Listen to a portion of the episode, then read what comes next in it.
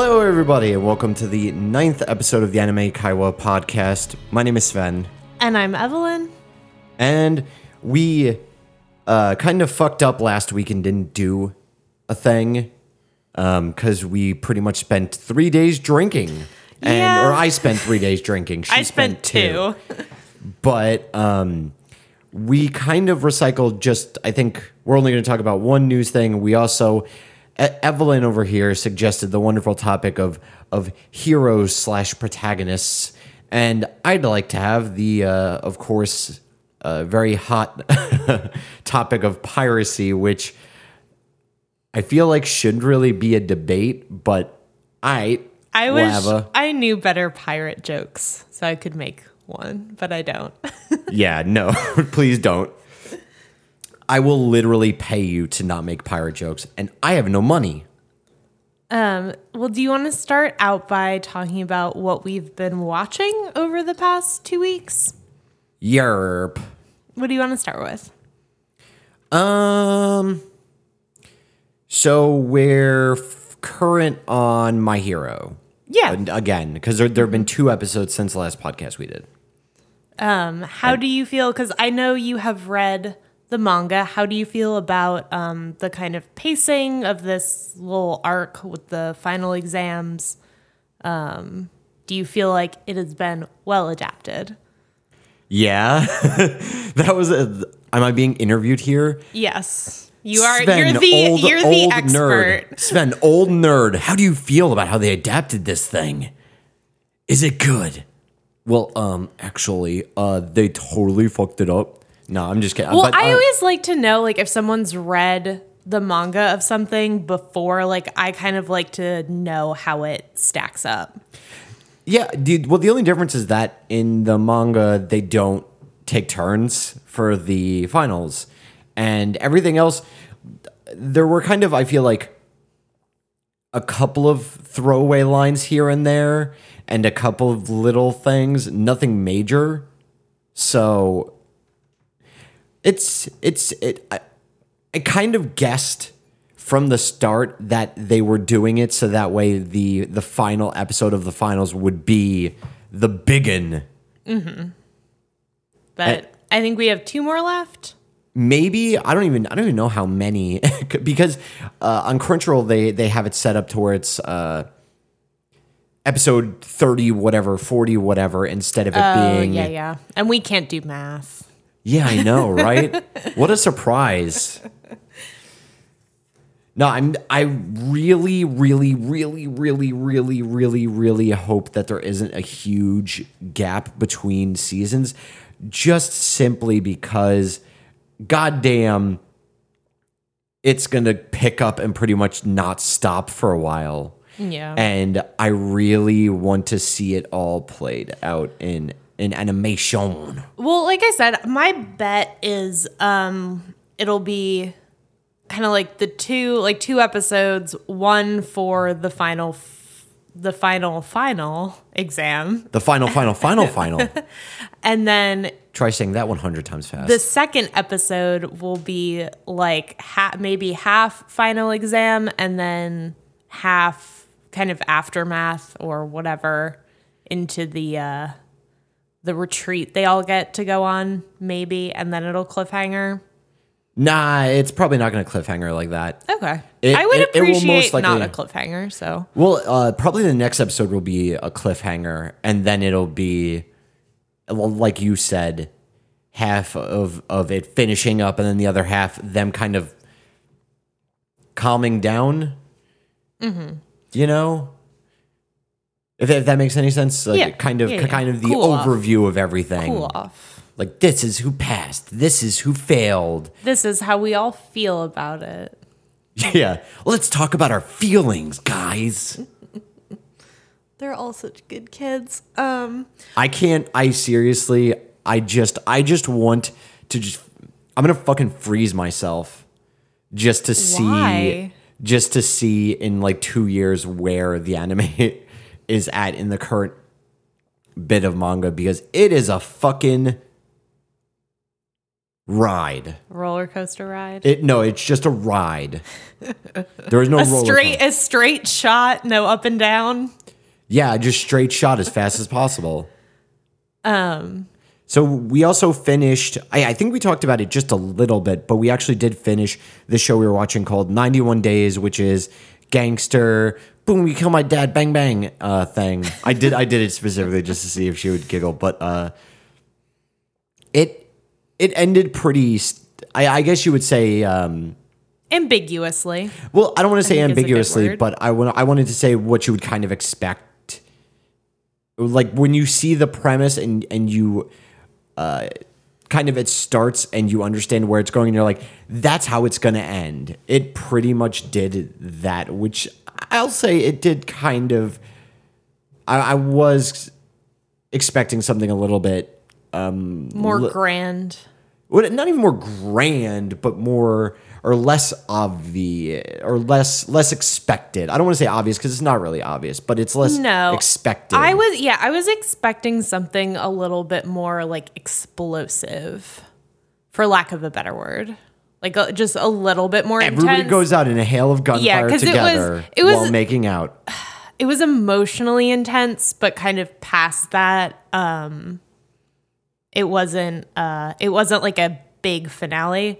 But I loved this series. The money shot, as you would. Um, I loved this series. Um, considering a lot of what we've been watching lately has um, been, I don't want to say, Everybody has powers. yeah, everybody has powers and it's been a lot of kind of world building. Um, and this is just a very self contained story. It's really straightforward. And I I loved it. It's not And- like it's not like top were- ten for me or anything, but it's and th- but a then nice and there were some um, unexpected twists along the way. I don't think that it it we're from the north, and if you live in America, you've seen mafia stuff. You've probably seen every si- or every single trope and storyline and possible plot point that anything mafia related could possibly bring to the table. Mm-hmm. And I will say that it did some things that I didn't expect. It did some things that because Yeah, it got you a couple times. Like really Anime- surprised you. anime is as a medium very predictable a lot of the times. I, I really hate to say it, but think about all of the top anime, these shonen anime, even like adaptations of other media uh, put into anime, like video games or anything, is normally very safe. Even the most violent of things is still somewhat safe in a way. And I saw this show and I kind of thought of it like it's violent, but not that violent. It's not that gruesome or that fucked up. It it I didn't expect it to have kind of uh, a couple of the the twists and turns that it did. Yeah, and it, I mean, it got with the a violence in a couple in a couple scenes. It really got you. You were squirming. I was not. Uh, fight me. There also was uh, kind of a what's the word prologue that got released just like the other week. Um, because it was it was uh, I think it was originally supposed to be as kind of an add-on to the final Blu-ray release or whatever, Mm-hmm. and it was just kind of I don't want to call it like a prologue, but it was a, a collection of short stories that fit some before and some in the middle of the story where there was uh, time missing, Okay. none of which were actually related to the main story. So we skipped it straight up. We were just like, eh, whatever. I mean, I'm probably gonna watch it this week, honestly, uh, and I'll report back with my findings. I, I hope that that sounded great. And so uh, the most recent thing that we started watching is uh, One Piece. No, I'm just kidding. Yeah, you got, you, you- got me because I was like, wait, what the fuck? did I have a, did I have a stroke? Oh my god! And I think I think that that's what most people who watch One Piece are thinking. No, I'm just kidding. I'm One just Piece kidding. is one of those things though where I have thought so many times, what if I get into One Piece? What if I watch One Piece? But there's so much of it that like I I I'm just can't. I'm also can't just so scared of being fucking burned now because ever since I got involved in why well bleach. well not just that I've never really been that much into like the most popularist of shonen animus. Like it took me years to get into Bleach after it had come out and I I think I got like into the second arc or, or maybe like just into the third arc or whatever.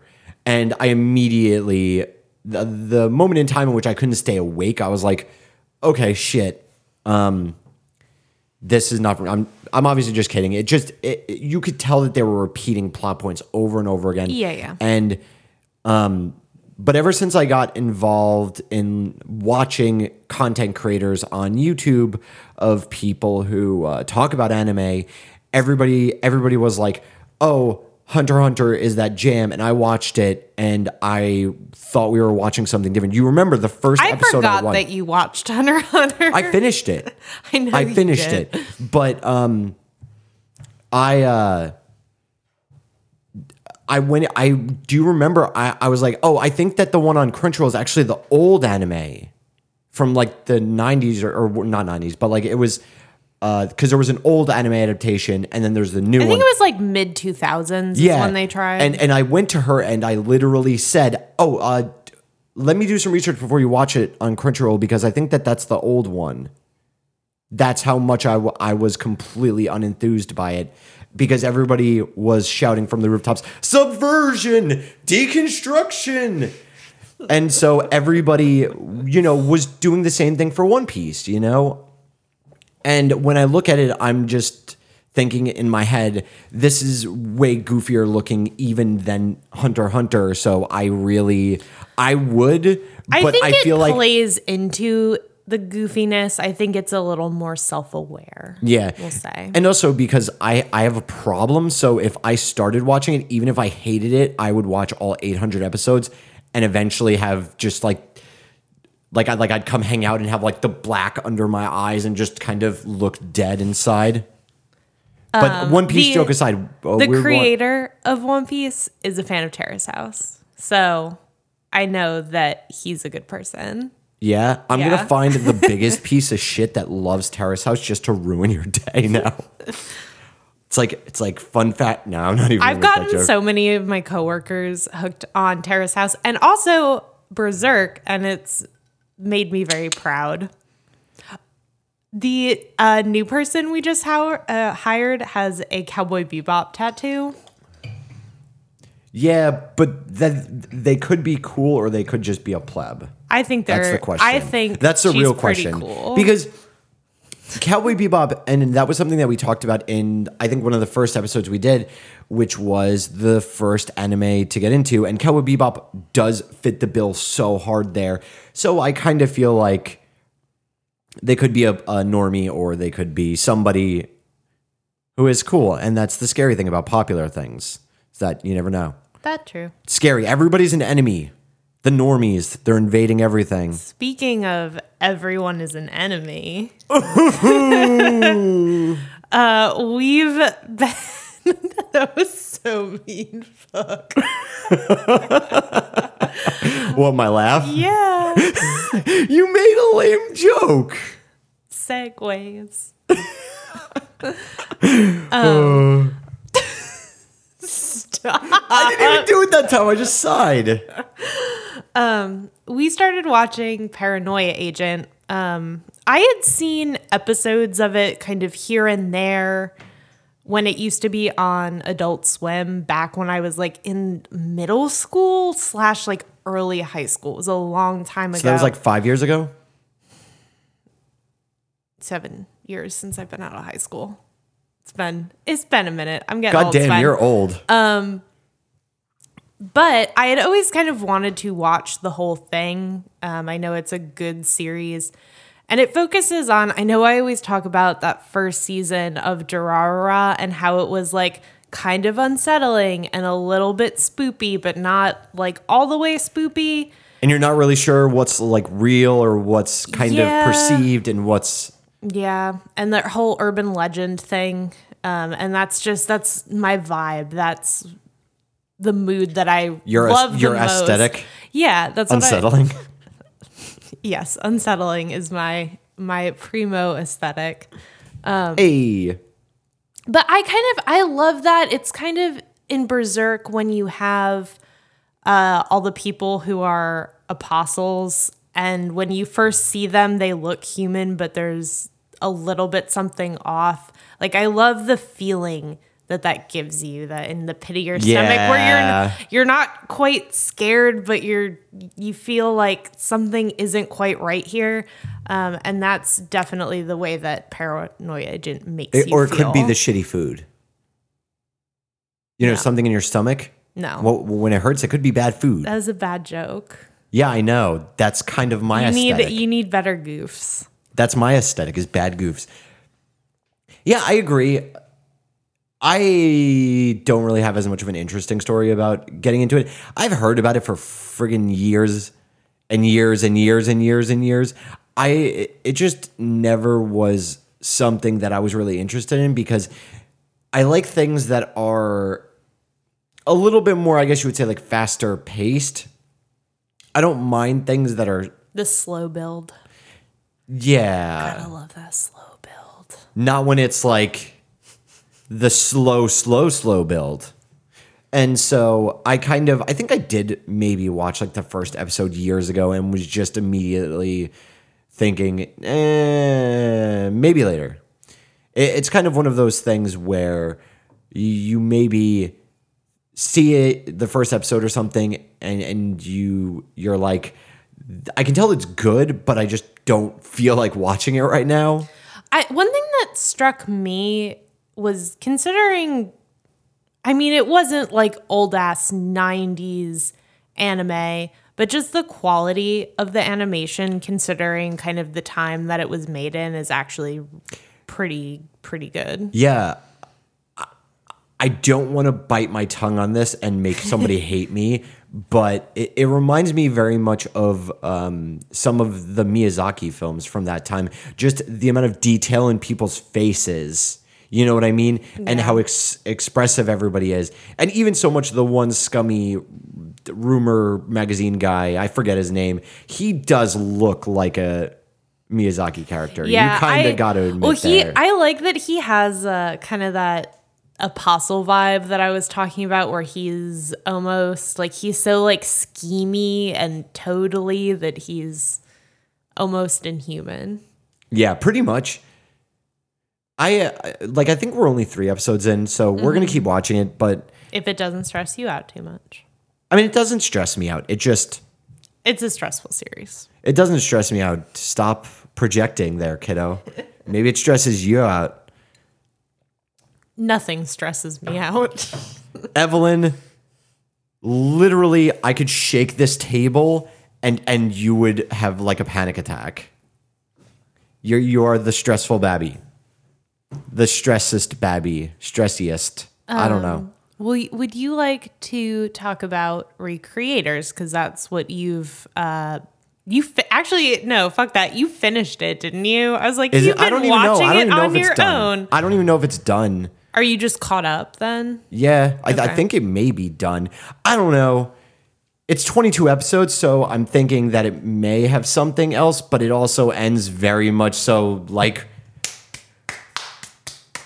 everything good.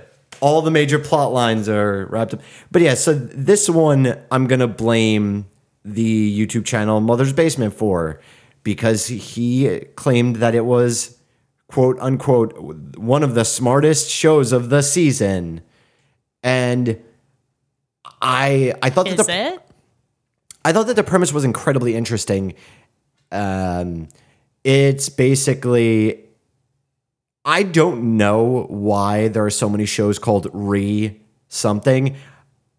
None of them are, are related, but um, this one is randomly characters from manga and anime and video games show up in the world and weird shit starts happening. I have a question. Uh-huh. Is it like re colon creators Yes, like yes. regarding creators Yes. or is it Yes. recreators as in recreation Yeah, it's like it's it's re regarding creators, but Okay. so was.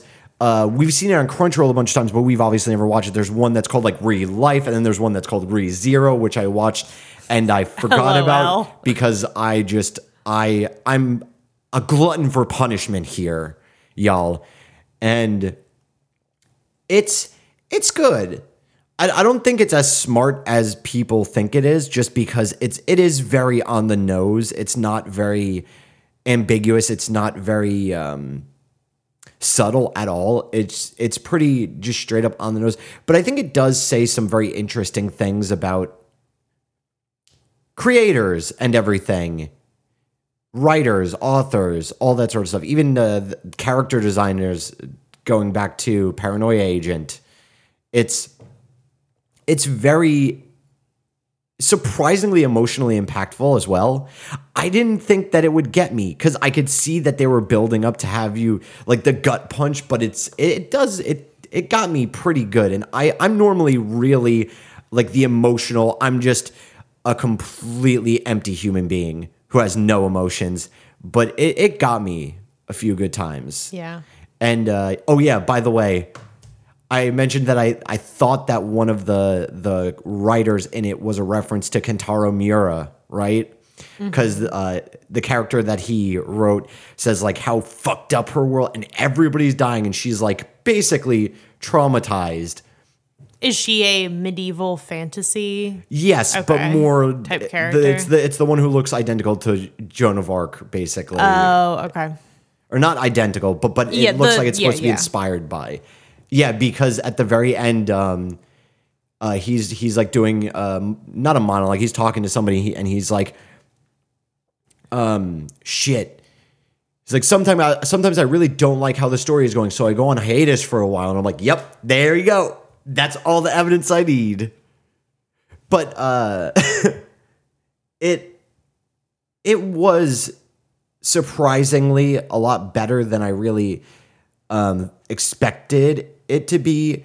I think the only thing that I didn't like about it was the fact that because I understand when you're creating an anime or a video game or anything, and you have to create names for all of the magic in your world and names for all of the characters and even like mm-hmm. religions or all that sort of stuff, it can be incredibly hard. And I can imagine how hard it would be to have to create a group of these things that all had to fit cohesively in one property. But goddamn, some of them are really bad. is your is your pop filter okay No, it's not okay. but uh, some of the names for some of the magic, some of the games, manga, everything, it's very like bargain bin. yeah It, it's very much so. that's the thing that Like kind you kind of of cringe when people are doing their special moves because you're like, oh god, that sounds so stupid. Yeah, looking when I kind of looked into it, that put me off a little just because it kind of the way that I felt about my hero. Where yeah, I yeah. where I looked at it and I was like, what is this? This Who are these bargain dumb. bin motherfuckers here? No, I'm glad that you've uh, been enjoying it. And uh, no, but um, what I was going to say is that it's really cool because they're pretty much it's not actual characters; it's all characters created for the show that uh, created by the guy who did Black Lagoon, which is fucking awesome. And uh, but everybody is supposed to be somebody else. Or i, I would say every property is either either there's the property that's supposed to be a ripoff of something or there's a character that's supposed to be a ripoff of something. Like there is the shinji who's like a bratty little kid. And i think it's really funny that they do some things that are um it- it's almost like the writers of the show were trying to correct character flaws because there is a scene where the Shinji analog is basically like, I was being such a whiny baby, but I realized I shouldn't be. And you're just like, God, if only Shinji could realize that.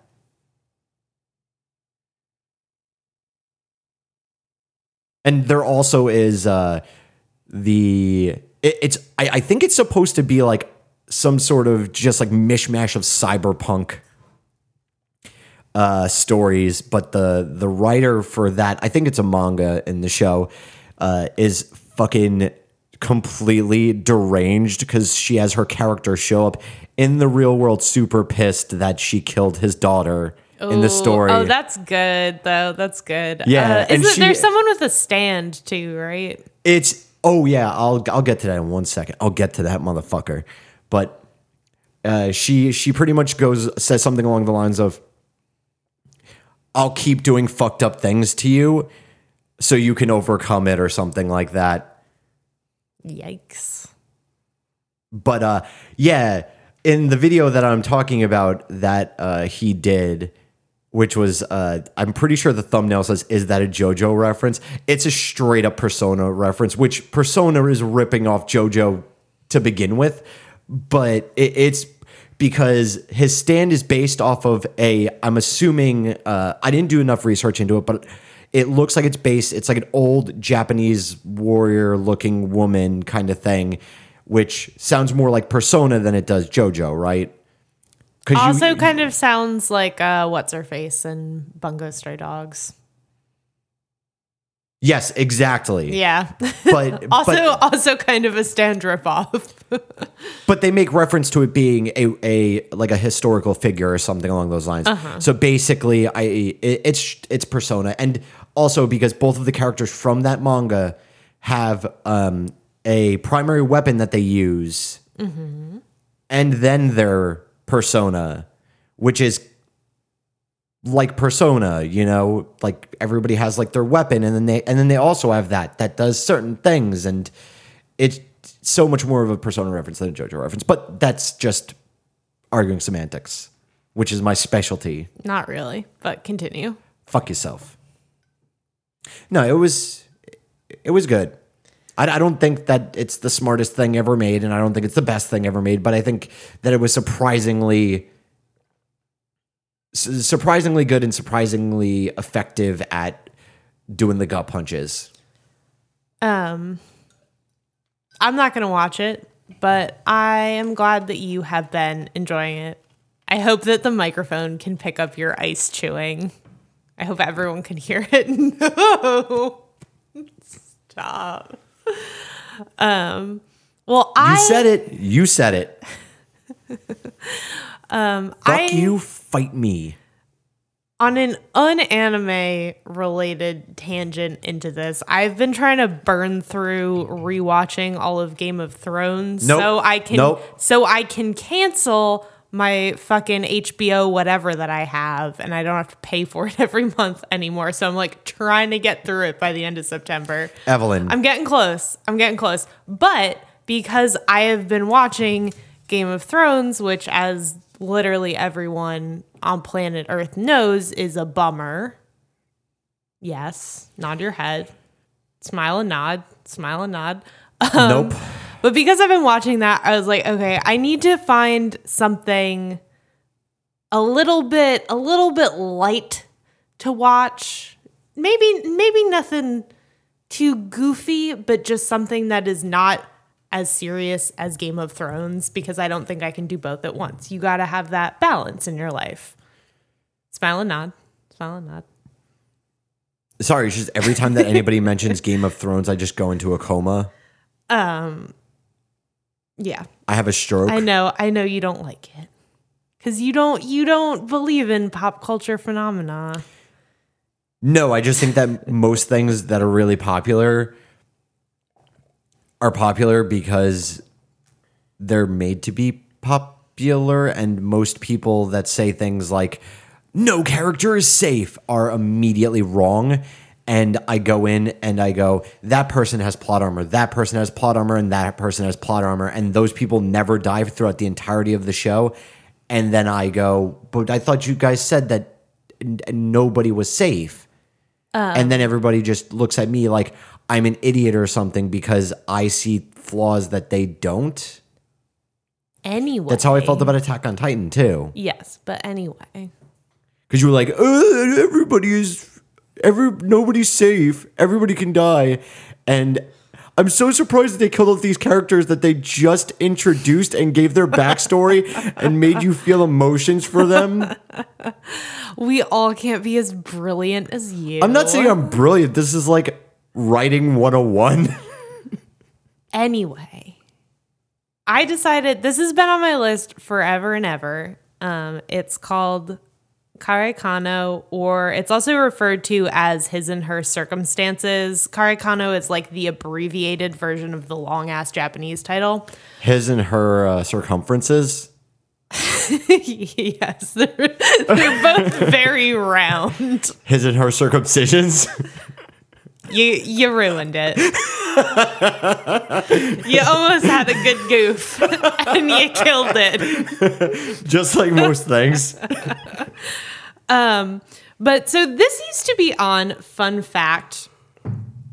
When Funimation had a TV channel, it was what was on before Utena, and I always really wanted to watch it, but could like never get home early enough to actually be able to watch the episodes in succession. So I'd always catch like maybe half of one or like an end of one or something. So um, finally decided I was gonna watch it, and interestingly enough, um, it's it was done by Gainax and the the opening sequence is alarmingly similar to Eva. I'll have to make you watch it because when I was watching it, I was like, "Wait a minute, this is really familiar." And then the produced by came up, um, but it was also the first half of it was directed um, by Hideaki Anno, and then the second Before before he after Eva. Okay, so It's so like the- it's- after Eva before he fucked up Eva. No, after he did Eva the series, directed the movies, OVAs, whatever the fuck you want to call them. This is what he did, like after. After Eva was like done. Yeah, so before he fucked it up with the newer s- movies. You're killing me. It's from it's from the like mid 2000s. It's old. Or like not even mid, like early 2000s. I'm I'm just trying to make another joke about Anno ruining Evangelion again. Anyway, so the first half of the series was directed by him. Second half was directed by this dude who was like kind of his protege for a while, and it really shows. Can I just say one Yeah. thing? You're you're the Anno of my jokes. You ruin my jokes. Or you just make bad goofs. could could be one or the other. Um so anyway, it's uh it's more of a slice of life series, but it follows this girl, um, Yukino, who's kind of the perfect student. Everyone loves her. She's super helpful. She gets good grades. She's good at sports. She's good at everything, but she also works really hard for it. Like she works out on the weekends and like stays up all night studying. She's not just um The nat- Mary Sue. yeah, she's not naturally good at everything. But the best part, like she also puts like a lot of work into her appearance. Best part of this is that it's all a lie. Bum bum bum. Um, she doesn't work really hard and be the best because she's a, like a goody two shoes. She does it because she's secretly kind of um, a very selfish, ambitious person and likes all of the admiration and praise that she gets from Is this like a Japanese thing persona. that that this is like the worst thing in the world, or am I just, or do I not understand? Or like, I feel like you're explaining the story as if this is some really horrible thing, and the way that I'm hearing it is, if you're working hard and doing things and doing good things for the admiration, that's not really awful. Well, I think in some is that- or- in or some is- ways it is a cultural thing to to be very like egocentric and like, all about yourself. Um, Yeah, in Japanese so. culture is not like you think about all of um the series that we watch that are kind of all about like teamwork and working together and kind of lifting up your peers and all of that versus someone who's like this who's basically putting on that like good good girl act for attention. Um like it's it's not the best look. Like think about how you would feel if someone was Yeah, being no, no, really no, no. nice to I- you I- at school and you found out that they were just doing it because they I wanted totally to make themselves look I good. understand what you're saying. More so I'm just because um the, like the fact that it's a secret to be uncovered about somebody is ki- it, it feels odd to me. Um i mean Or or is there more to it Well, than that? so and this isn't really spoilers because a it's old as shit, and b this happens like in the first episode. Is she goes to high school and she's kind of used to being um, queen bee, but there's this dude who starts going to her high school, um, Arima, who's um as like as good as she is and he really likes her and confesses that he has a crush on her and then stops by her house on the weekend and sees her in like her ugly sweatpants and glasses and uh, and kind of realizes through like conversations with her that what she is projecting is like a fake persona. Like she's not like she's not really the person that she acts like she is at school. So he decides to d- do what anyone would do, I guess, and fucking Blackmail blackmail, her? yeah. Um, but Cuz that's what I would do. I shit, I blackmail everybody. but I um, I blackmail like 20 people a week. yeah, Yeah. that's illegal. No, it's not. Yes, it is. No, it's not. Um, maybe it may be morally illegal, but Uh, legally not so much. I I've been I'm three episodes in. I haven't watched a lot of it, but I love it. It's a lot of fun. It's the animation. I don't even know if I could call it the animation because it does a lot of the the like breaks of like text that Eva would do. Do you know what I mean? Yeah. and stuff like that. It's I don't know. It's cre- it's creatively directed um, and it's fun and the characters are really relatable. So I'm enjoying it. Because I too am a garbage person. Well, I kind of like it because um, you think about something like My Hero, where we love we love them all so dearly. They're all such good kids, and they do such a good job. They try so hard. Like they're really just being their best selves. Um, but that's not real. but in the end, it didn't even matter. But like that's not necessarily realistic. Like not like Yeah. most most not- people n- there isn't really an instance where there are people that subscribe to that very idealistic version of a good person or heroism.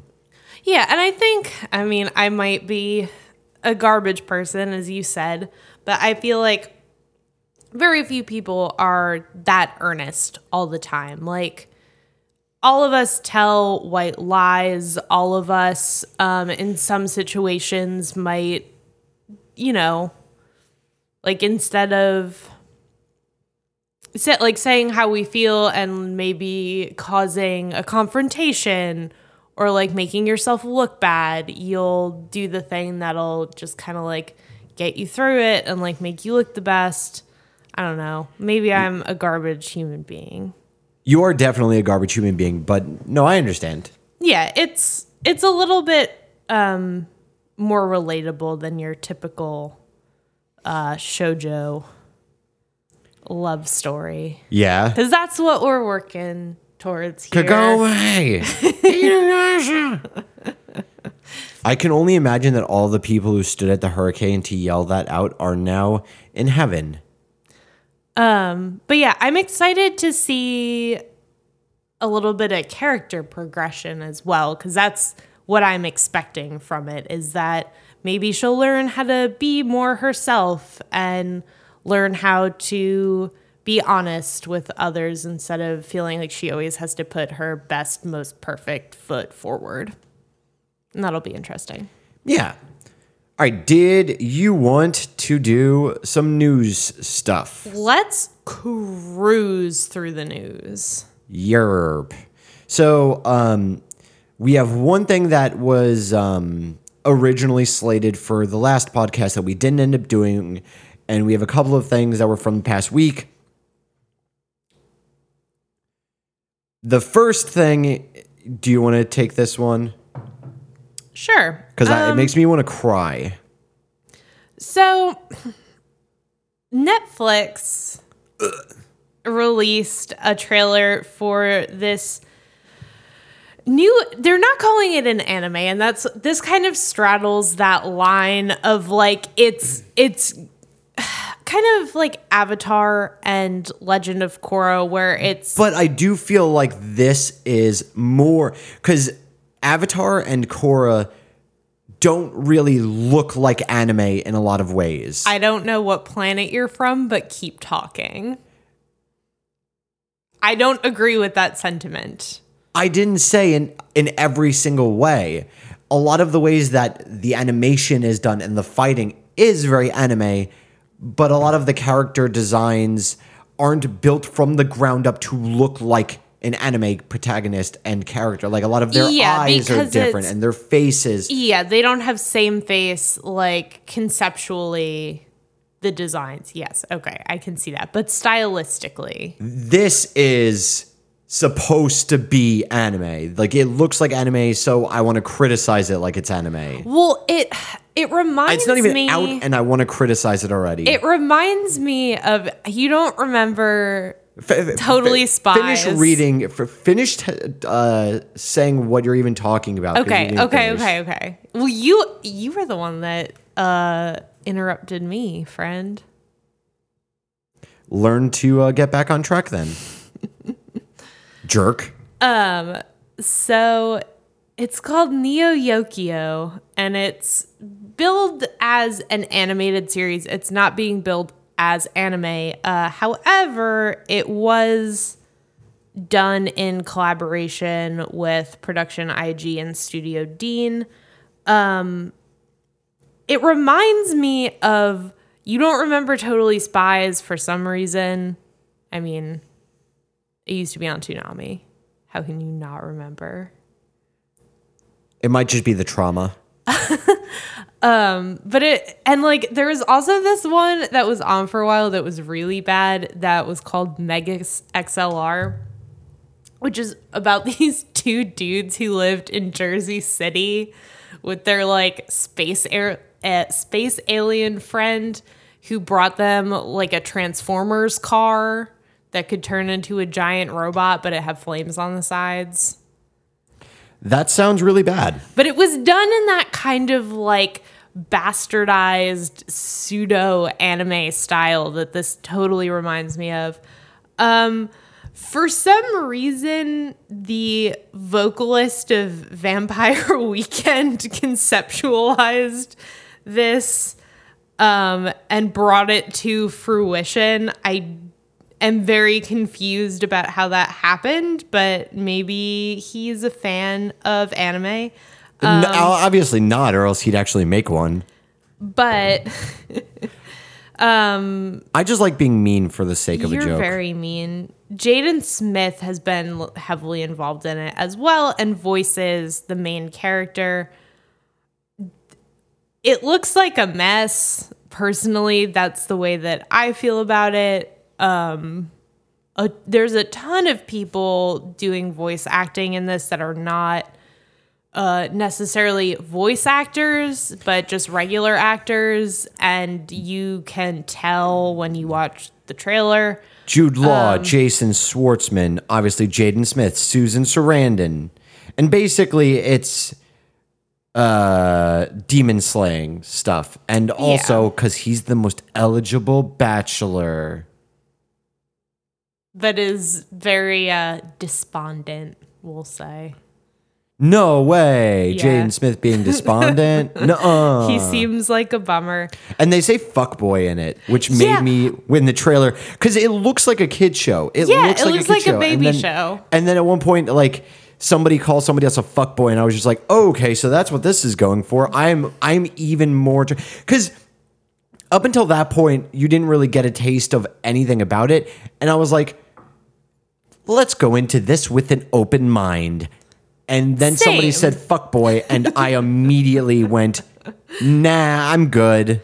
I don't need an open mind anymore. I know exactly what this is going for. Um, this just is interesting to me because it oh, it opens up the kind of what what counts as anime conversation that people sometimes have, but this idea that I don't know, it's But it's complicated, made by it's made by an anime studio. but it's completely written and conceptualized by people who are not from Japan.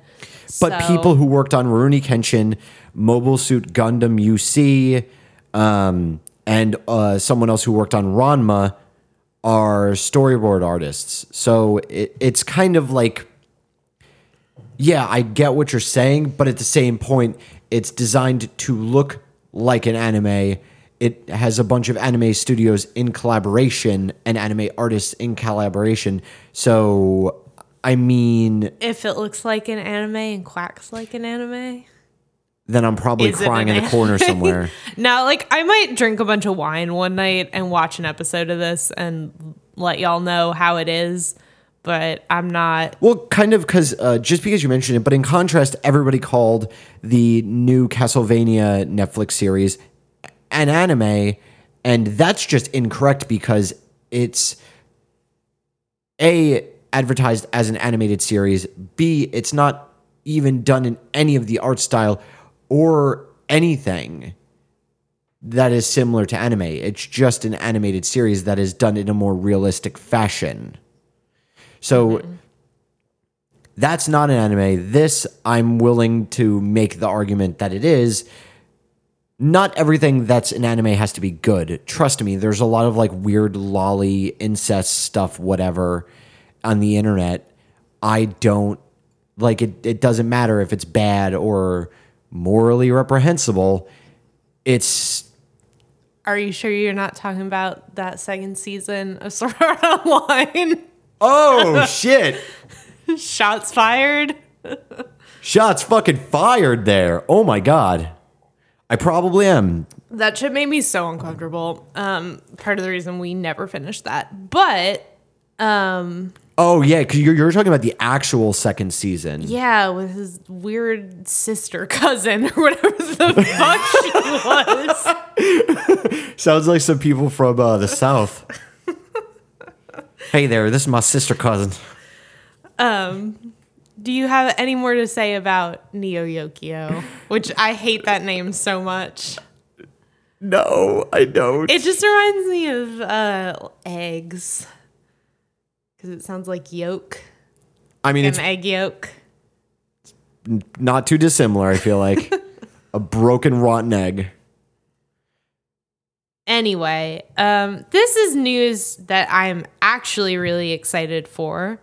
Um, the director of Cowboy Bebop, Mr. Watanabe, is going to direct Wh- a. whom whom you have an autograph from? I do. I got to meet him and shake his hand, and it was really cool. He was a he was a cool dude.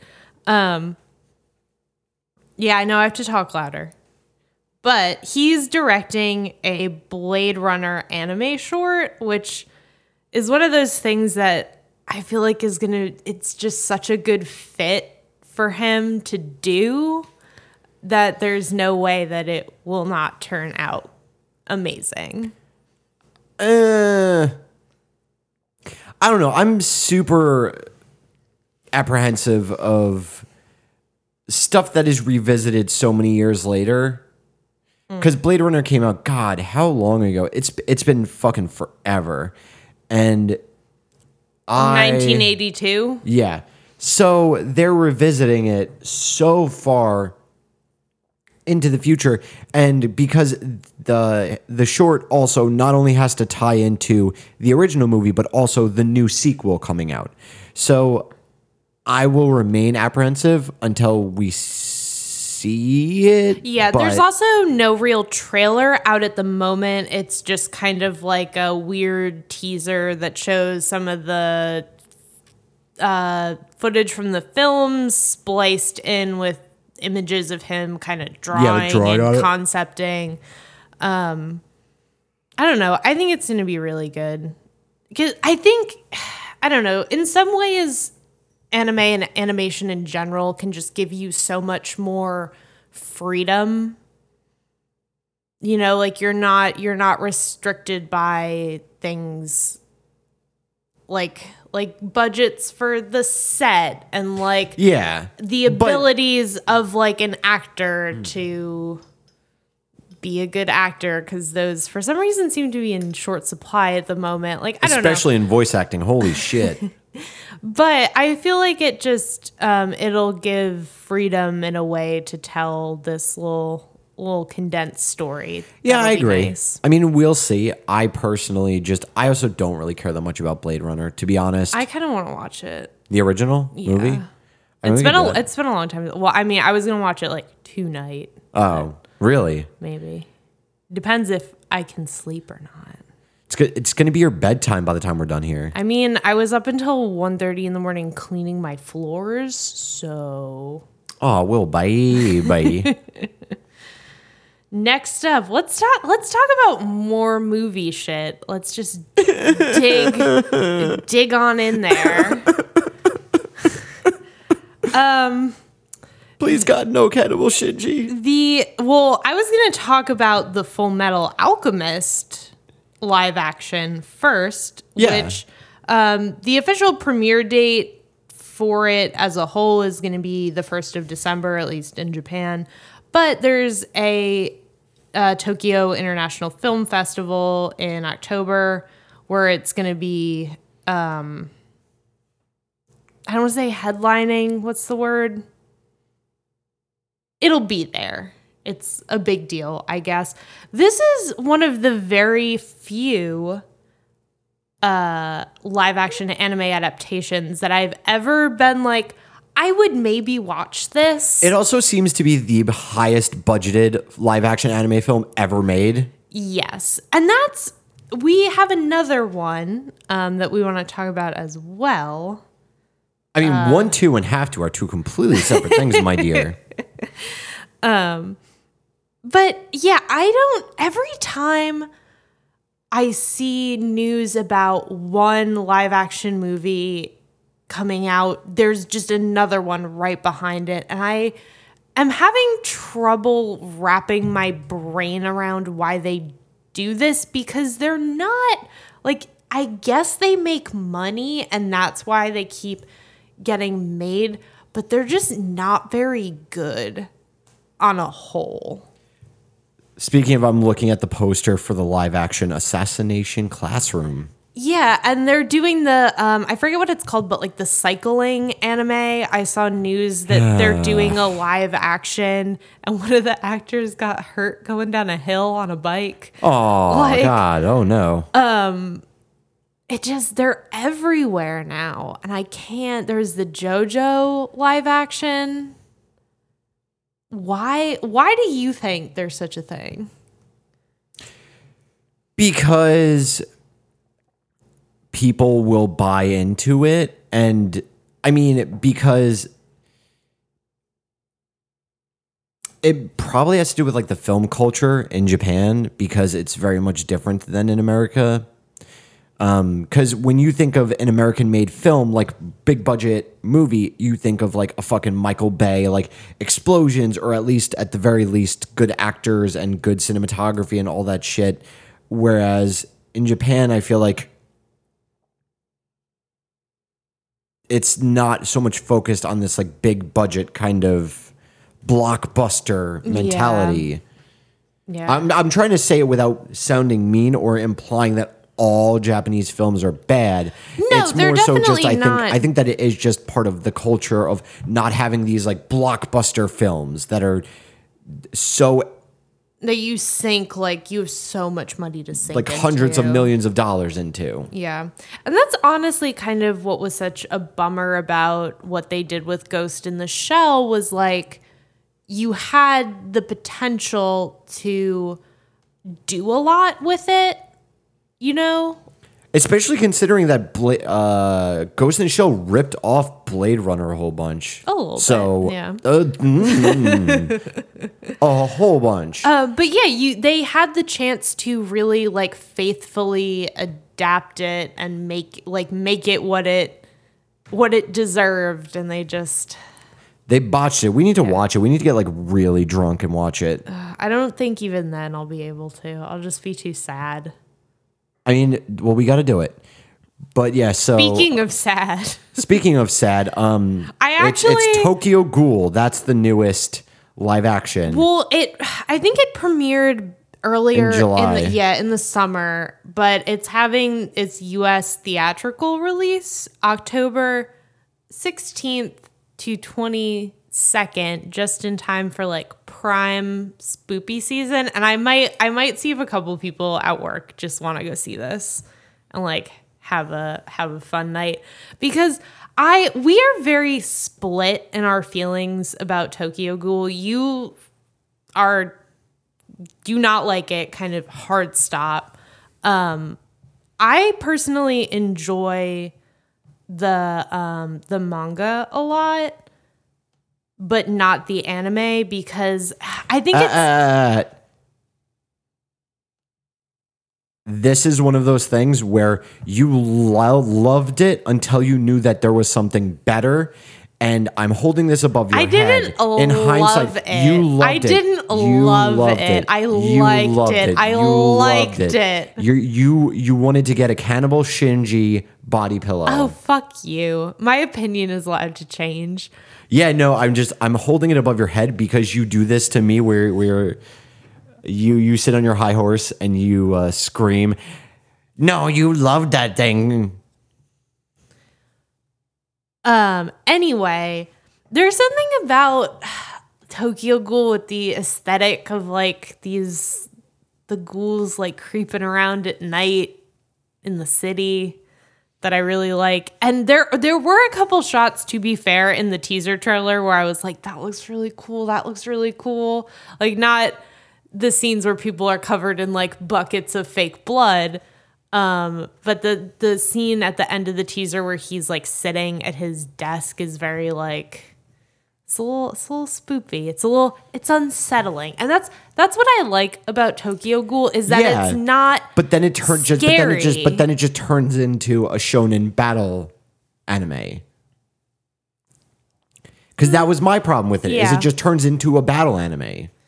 Like th- there needs to be things that are just unsettling and cool and shit, but everything turns into a battle anime. Every single well, it fucking seems thing. like there's there's a lot going on behind the scenes. Well, because you remember Shiki. Yeah. Case fucking closed.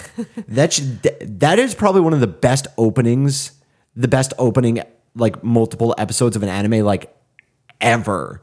And then it very quickly Oh, one of the first scenes, do you remember I can like see it where the little the like little girl vampire is in the tree yeah. outside of somebody's window? That scared the shit out of me. Yeah, that shit was scary. Actually scary. Full stop. Um. Yeah, I might. You're not going to see it. I kind of want to get a couple people from work to go do something spoopy for October. So that might be a good fun thing to go see. I mean, I'd go see it. I'd just relentlessly make fun of it. As long as you do so quietly, I guess you're invited. Quiet. Wow. Okay. Oh, wow. N- now that you finally have friends, you're allowed to talk all this shit to me. Yes, I am. You jerk. Um, moving along with the movie train, we have Code Geass, which I knew that they were doing these compilations, but I didn't realize they're apparently um doing new scenes and also having the voice actors re-record all of their work, which isn't honestly. But it's a the nice same touch. video. Yeah, but like it'll be. I'm sure it'll be enhanced. HD. whatever that means. Um, but I actually am kind of looking forward to this now. So there are going to be two movies, a compilation of the entire series that is Code Geass. Um, I watched this, I think, for the first time my senior year of high school. And then we, you and I watched it over again um, after we had been dating for a little while.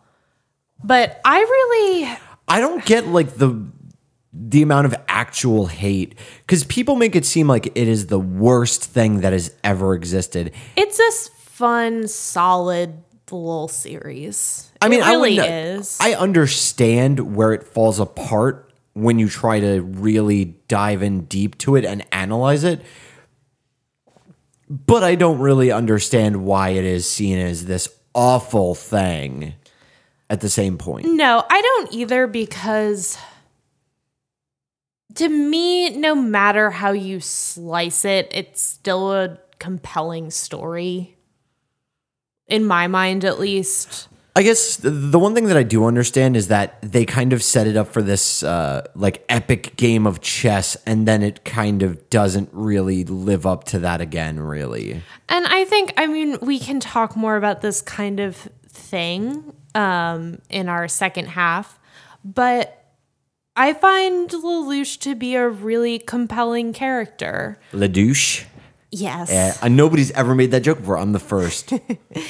um, No, it's easy to, I feel like in some ways, you really want to root for him and like there there are points where you he really kind of loses you and you're like i don't know if i can if i can do this anymore um, and it takes you it really takes you on a little bit of a ride not a not a straight shot but a, a proper roller coaster up Yeah. and or up and down a little bit maybe not the ones that go full upside down but Not the ones that go straight either. Just the ones that that, that you know are. straight up in the air into space just launches you oh, okay. But I thought you said it doesn't make you go upside down. no i mean i was Oh. Oh, okay. I so you're goofing. lying. You're I was- lying. I was making goof. All right, so um, yeah, But- I'm I'm interested. Like, I'll probably be down with rewatching it because I, as I said, I I am a hindsight viewer where at first I may be super stoked about something, and then after I'm done, I may be overly harsh on it because I'm then at that point analyzing it. But I do, I, I don't really understand why people see it as this awful fucking thing. I, I don't see it No, at all. I really don't either. And I actually I misspoke. I believe it's three films, which is actually better than two. Um, so No way. Is it because three is one more than two? yes, and that gives them more to spread out. But also for me, because I've this is a series I've rewatched twice. Not re wait. How how math? Um, I've seen it twice all the way through, and I don't personally know if I would want to invest the time watching And rewatching it a third time. yeah the entire series again so i think honestly a like recap movies for this reason c- could be really great especially for something like this Yeah, and it also gives them an opportunity to kind of, uh, I don't know how to put this nicely, but kind of take out some of the things that are not necessary. yeah and add some more stuff in Yeah. You done? i am I, i'll let you take this next one if i can stop hitting my mic arm stand whatever this what is what is the technical name for this um, um it's uh, a mic stand, Yeah, but it's got like the a boom arm. There you go. Yeah, your to me yours is a stand. 'cause yeah, because this is a mic stand. That's a boom arm. I want to make a stand proud joke, but I missed it. If you make a stand proud joke, I will. I will actually just bash myself in the head with this stand. But Aura, uh, aura, aura. I gotta go. I'm leaving. So, um, yeah. So Akira Toriyama has designed a new Dragon Ball character, which I feel like in in this day and age isn't really the rarest thing in the world because he's been doing it for Dragon Ball Super, but he did it this time. It's I'm gonna take the wild assumption and say that it's an exclusive character to the new Dragon Ball Fighters. And uh, Is it Fighters or Fighter Z? it's Fighter Z, Okay. but everybody just calls it Dragon Ball Fighters. Okay. and it is Android 21, or as some people refer to her as Waifu 21. That's a real thing I've seen on the internet. Waifu 21. Yep. I I'm into that. And I mean, it's it's interesting that he's kind of um it not retconning, he's like going back and adding more into the story that wasn't there. Well, I haven't really been following this game very much past whenever you've been like they released more whatever and have shown it to me. How involved has he been in this? I don't know, but there literally every single fucking animation is a reference to the manga or the anime. Yeah. So no, it's somebody really there is really heavily involved.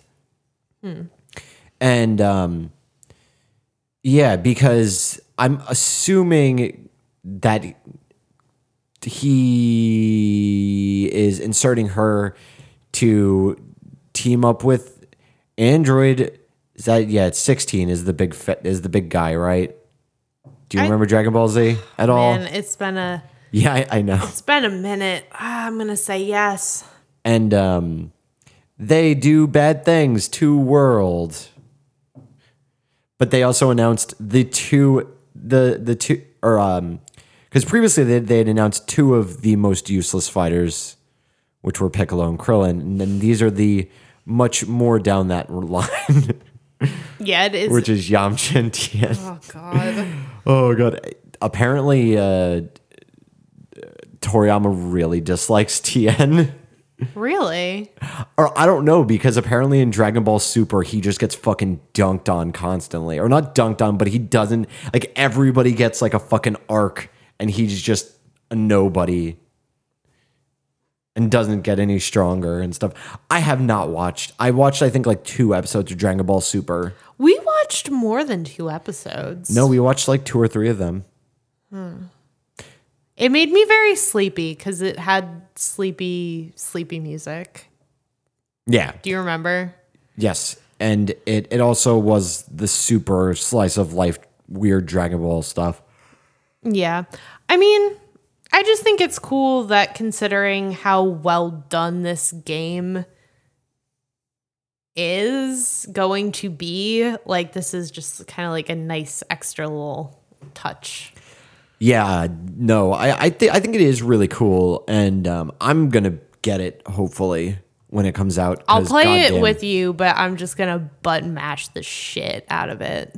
and you'll lose. I will, but I'll have a good time doing it.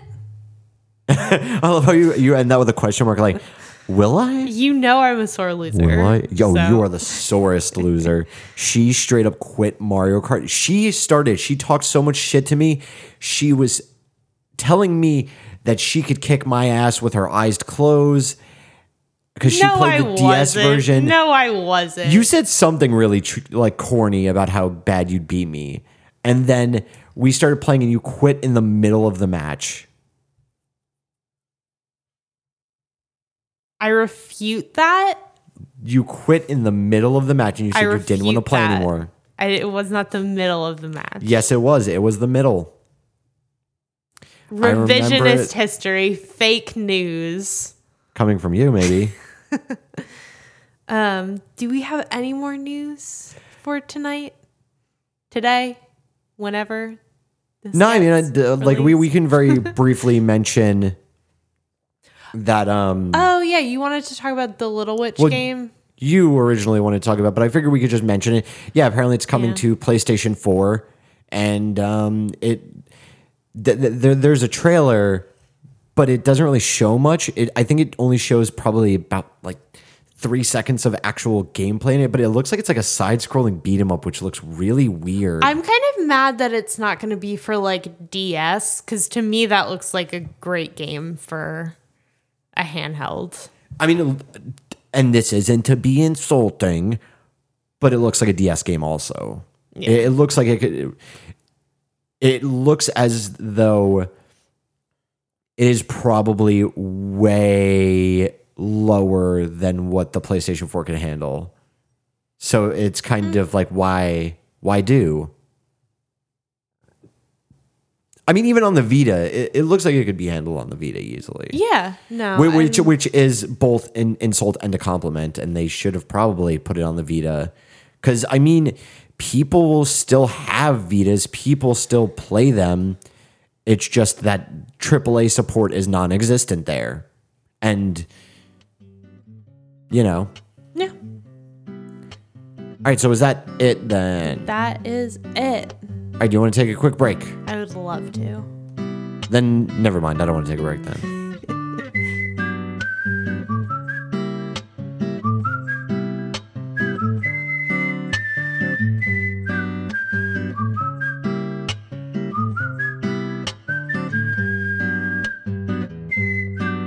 All right, and we back.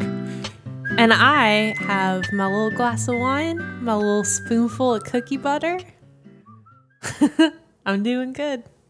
Can you please never do that again? And I, and I got my spoonful of cookie butter. uh-huh. I mean, a, I did. I didn't know if you knew this, Sven, but a spoonful of cookie butter a day keeps the doctor away. Well, I guess I, I didn't even know this, but I guess Evelyn is apparently auditioning for um, Kingdom Hearts in the role of uh, Goofy. yeah. I can't even do the thing. It's a Monday night. I'm I'm living my life, Barely, apparently. chasing my bliss. Oh my god. All right, so I guess here, give us your uh, your uh, your thesis statement for for for Hido. Had to wash down that cookie butter. This is why I said eat it first, for fuck's sake. Um, I'm charming, son. People love me. Do they though? That's the real question. Um, so we did like a year ago, whenever we recorded it, um, an episode that touched a little bit on like antagonists and uh, what we liked about antagonists, some antagonists that we liked. Antagoni. Oh, that's a good one. um, and I don't know, just like what what makes a good villain.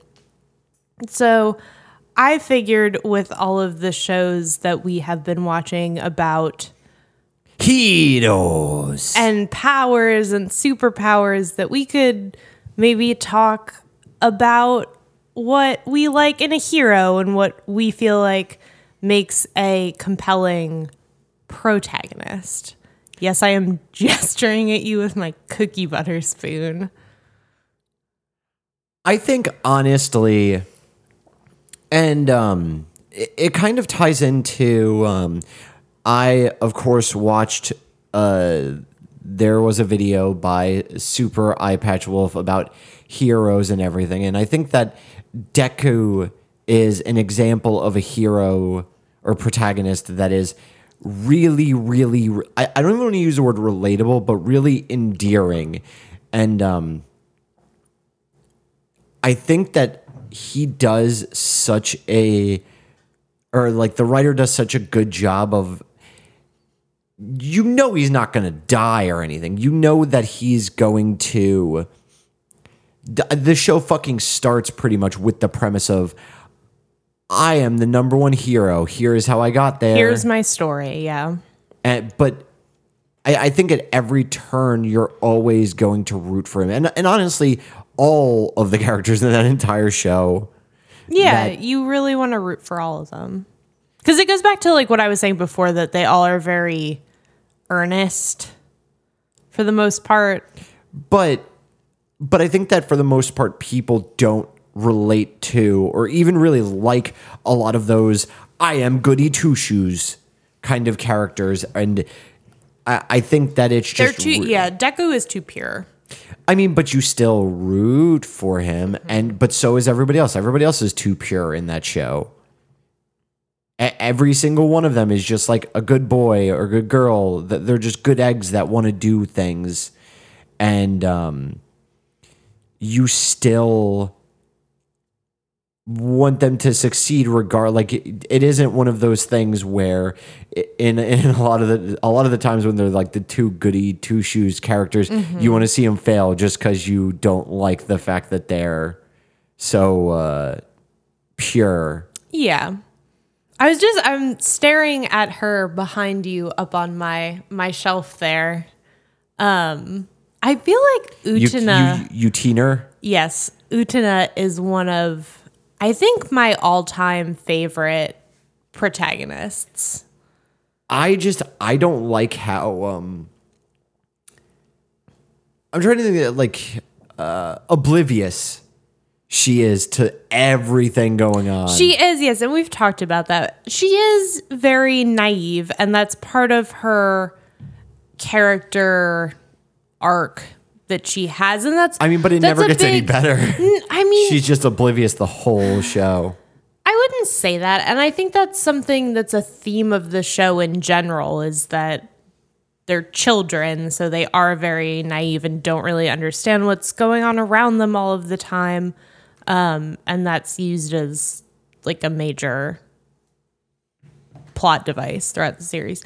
But I like because she has, I feel, a very good balance. Like she's not too much of a goody two shoes. She kind of um, flouts the rules at school a little bit with the uniform that she wears, and like everyone thinks she's super cool because of it. And generally speaking, um, Because you dress like a b- b- boy. why you gotta say it like that? Because because that's how they they treat it in the show. Yeah, but um, how Dare you? Uh, how dare you? I don't know. but overall like she's very confident and she's very cool and collected but she's still throughout the series you see her um make these mistakes and have serious moments of doubt and serious moments of like self-reflection when she does actually realize like oh i fucked up and done things wrong but she still uh, is very brave and tries her best and in the end makes Not gonna lie, my dear, you do have the nostalgia goggles on because I didn't get any of that. Well, that's fine, but that's what I get from her. Like the scene, the one scene at the end on the roof with Anthy where she like apologizes to her and is like, I've been a bad friend. Yeah, but that also there is no real warning to it. There is no arc to it. There is no real like lead up. To I it. don't know what series you were watching. Oh, he- hear me out for a half a second, you jerk. No need to get uh, super angry because I'm saying something not nice about something you really like, but th- there is no like. Yeah, there is evidence to show these things, but she there is no real reflection on it or any sort of real like. Even Anthy doesn't really give a shit. And then at the very end it it's just yeah i've done i've done these things and there was no i, I don't want to say note of it or self-reflection about it. It was just very much abrupt i guess is the best way to put it. Hmm, I don't really agree with that, but why don't you tell me about one of your favorite heroes instead? i don't like heroes heroes are dumb Oh, are you are you pretending to be May yeah over I am. there? yeah I You're doing your best Evelyn impression. i'm trying to think of something really mean Oh, I know I'm a piece of garbage that likes the garbage men characters, but Yeah, because you just hate every like you or no, you just love the characters that are just irredeemable shitholes. Because I love to suffer. That's not a good thing. I mean, I mean, uh, I, I think to, to kind of, um, I guess, go with what you were saying. I think Ryuko from Kill la Kill is a good example of a, a hero or protagonist that, because even so much, she kind of starts out just wanting the end of her little own personal arc, you mm-hmm. know? she's very lovable. I'll give you that. Yeah, but she she goes through all the things that you kind of were saying, except there's like an actual arc to it Yeah. instead of it being like a drop off. Yeah. I mean, it's probably honestly, it's probably uh, Trigger being. Uh, I don't want to say throwing shade because that's not correct, but kind of um, uh, fixing some of the things with that style of show. Yeah, I mean, I do think, and we've talked about 'Cause- that 'cause, before, I how mean- much it, how similar it is in various ways. But But I mean, even so much if you look at Gurren Lagann, a lot of it is, I, I would say almost um, doing the same exact thing that a lot of other mecha shows do, but doing it a little bit better, you know? Mm-hmm.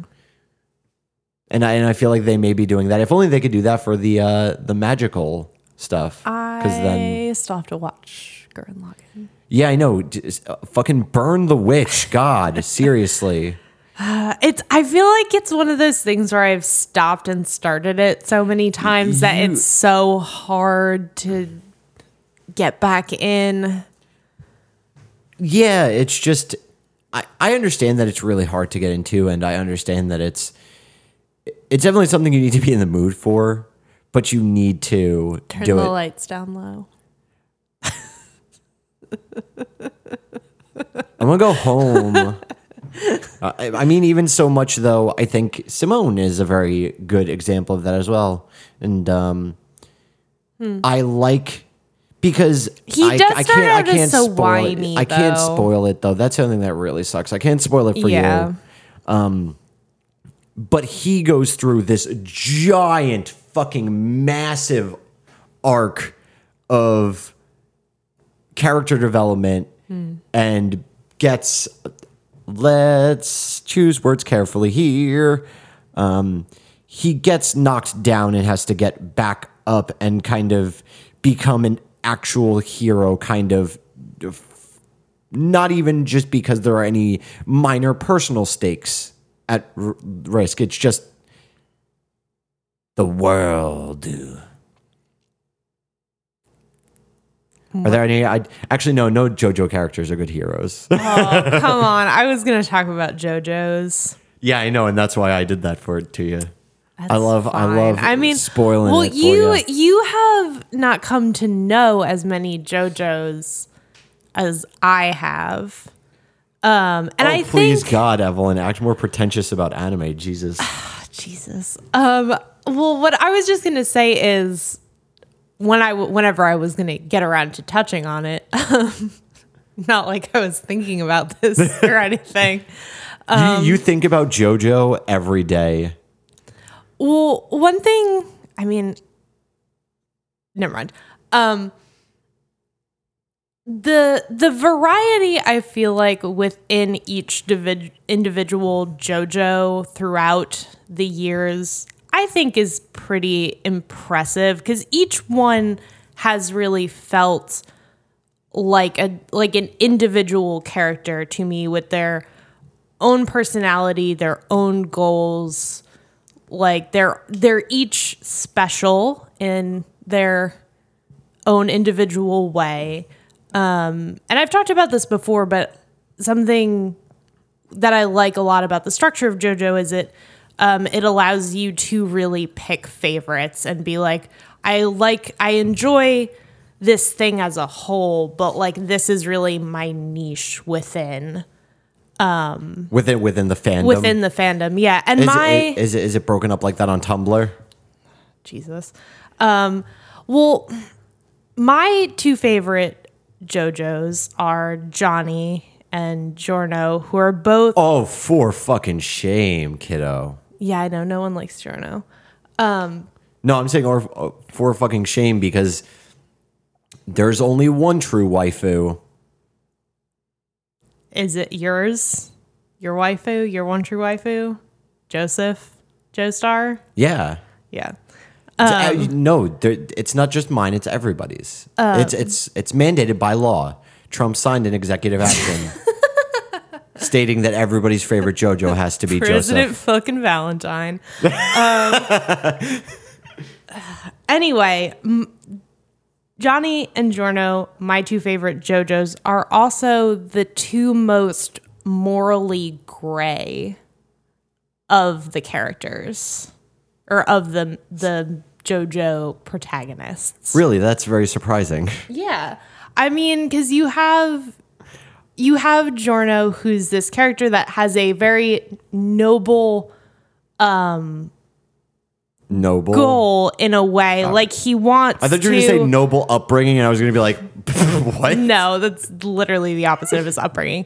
Like he has this goal that he wants to kind of like root out corruption like in his community essentially and like stop drug trafficking and like all these terrible things that happen to children as the result of um, gang violence in Naples and just like wants to put a stop to that. So he decides that the way that he is going to do that is take over the mafia and become the head of it so that he can like stop it all from the top but like kind of has no like he like he's not taking over the mafia to to put an end to it and like cancel it he's doing it to take it over so he can be the one in control of it if that makes sense Yeah. it's a little long-winded but So you're saying an anti hero. Yes, I guess. How do you how do you define an anti-hero? A guy who normally fights on the side of good things, but may be morally ambiguous or may be paid for like a mercenary or maybe like I, I would consider guts an anti-hero in some regard because Yeah. he b- does some killing and shit and trying to think of other anti-heroes really like deadpool's obviously like the anti-hero these days Yeah, I guess. I mean, he's he's not that much fun. Not as fun as Deadpool, but still my favorite. And Johnny is just like a sad sack of shit that doesn't know what he wants to do with his life and is just trying his goddamn best. is that the one with the mosquito bite fetish Yes. It is. that's why evelyn likes him so much No, I don't. yeah you do Shush. It's because I grew up going to the racetrack all the time. sure that's what they all say Um, We could talk about um our favorite protagonist. You and I both, since you mentioned him. gatsu gatsu Yes, did you did you get it I did. Okay, cool. Yeah, I mean, guts kind of like it's hard to even talk about it because he's just the tortured soul, and he doesn't have any real noble goal or any real anything. But I think that it's. I mean, That's I don't the- think that's true. I mean, he just wants to kill Griffith. That's Guts's goal. It is, but I think he also wants to protect Casca and help her if he can. Yeah. I mean, but what I was going to say is that I think that it's really interesting. I, I think that some of the best characters that are maybe morally ambiguous, but uh, good guys, I, I think the best way to really write those characters is a lot of the times with the interactions with other characters which is where Guts as a character shines through so brightly because he does care about everybody that he's with and he cares about Casca, he cares about all the the the, the two little kitties and uh, the Wonder Twins. Yes. Well, I the Wonder Twins. I really like that. Sorry. God damn. I've I've mentioned it before, but one of the things that always strikes me about um Guts's character is the like kindness with which he is able to treat children. I think in is just like a I don't know the right word, but it's I don't want to say like reminder quite, but it just kind of shows you that he's not to, like you see him and you think he's going to be like this mean terrible man, but in reality like he does have a little bit of a s- I mean, but he's also I don't want to say like but I don't want to say like a soft heart either. Like he can be a, he's good person. He, he's a dick to kids too, though. yeah. I, f- I forget even the girl's name. Fuck. The the girl with the shit. Oh, from the last children arc. Yeah, where where he basically uh, Yeah, but he still to fuck off. he does, but he still ultimately protects her. Yeah, I mean, but but that's why I said not. He's an ad complete shithole to every to children. I'm just saying that he can be a dick to them too. Yeah. most likely. But he's he's a dick to everybody for their own good for the most part. When they deserve it. Well, no, I mean, whenever he's like a dick, he is for the most part trying to tell people, "Hey, you're being a dummy." Because everybody's always like, "I we I want to go with you," and he's, "No, you shouldn't." Well, Here is why. Here's my collection of demons. What are you buying? he's got a trench coat full of demons. open. Um.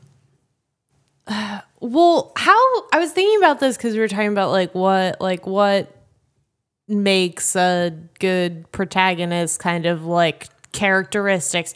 How because we often talk about something that will make a good antagonist is how sympathetic they are. Do you feel how do you like Guts is a character, like he is a protagonist that I have um a lot of sympathy for. Like I really feel for him. Like I would like to make him a nice hot dinner and make sure he gets like 10 to 12 hours of sleep cuz he's always tired.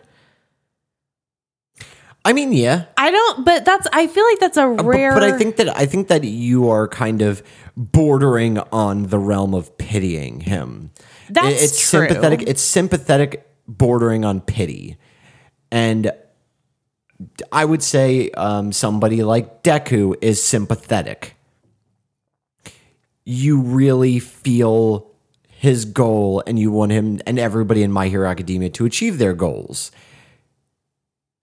And therefore, that is I, I I don't think that that is something that specifically makes a good antagonist or protagonist. I think it's something that makes good characters. Is that you understand who they are and you understand that, or you um you get a good feeling for what they're really about and that it in itself is believable. That was very well said. So I think that it makes, and that's why I think that something like My Hero Academia is so, why it's this like massive thing right now is just because everybody in it is sympathetic. You can really feel for every character, except for the little shit heel boy, but that's fine. Um, what? I- was gonna say, or I who which one are you which shit heel are you talking about? Are you talking about Bakugo or are you talking about uh I'll leave that up to your imagination, kiddo. Jesus?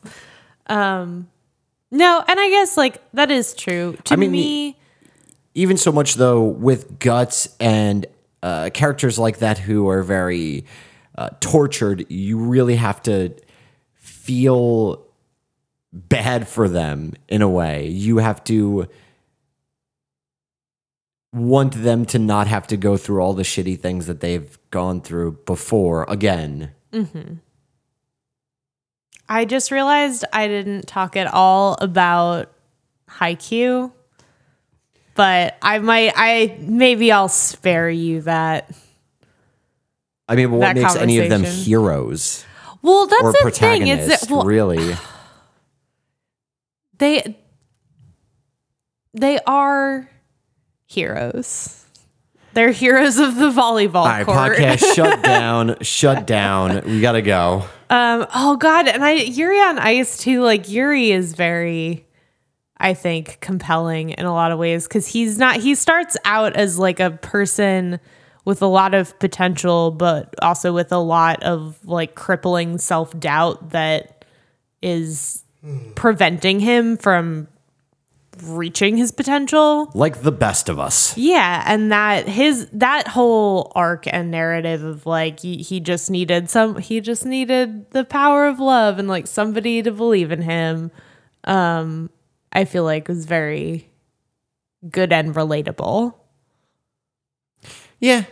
I mean, but, uh, and that was kind of the thing that I took away from specifically uh, the video that I was watching about heroes is that I don't necessarily think that that characters have to be relatable. I, I think that you have to sympathize with them. I think that you have to they have to be believable, and and that doesn't necessarily mean that they're weak or um not strong as heck.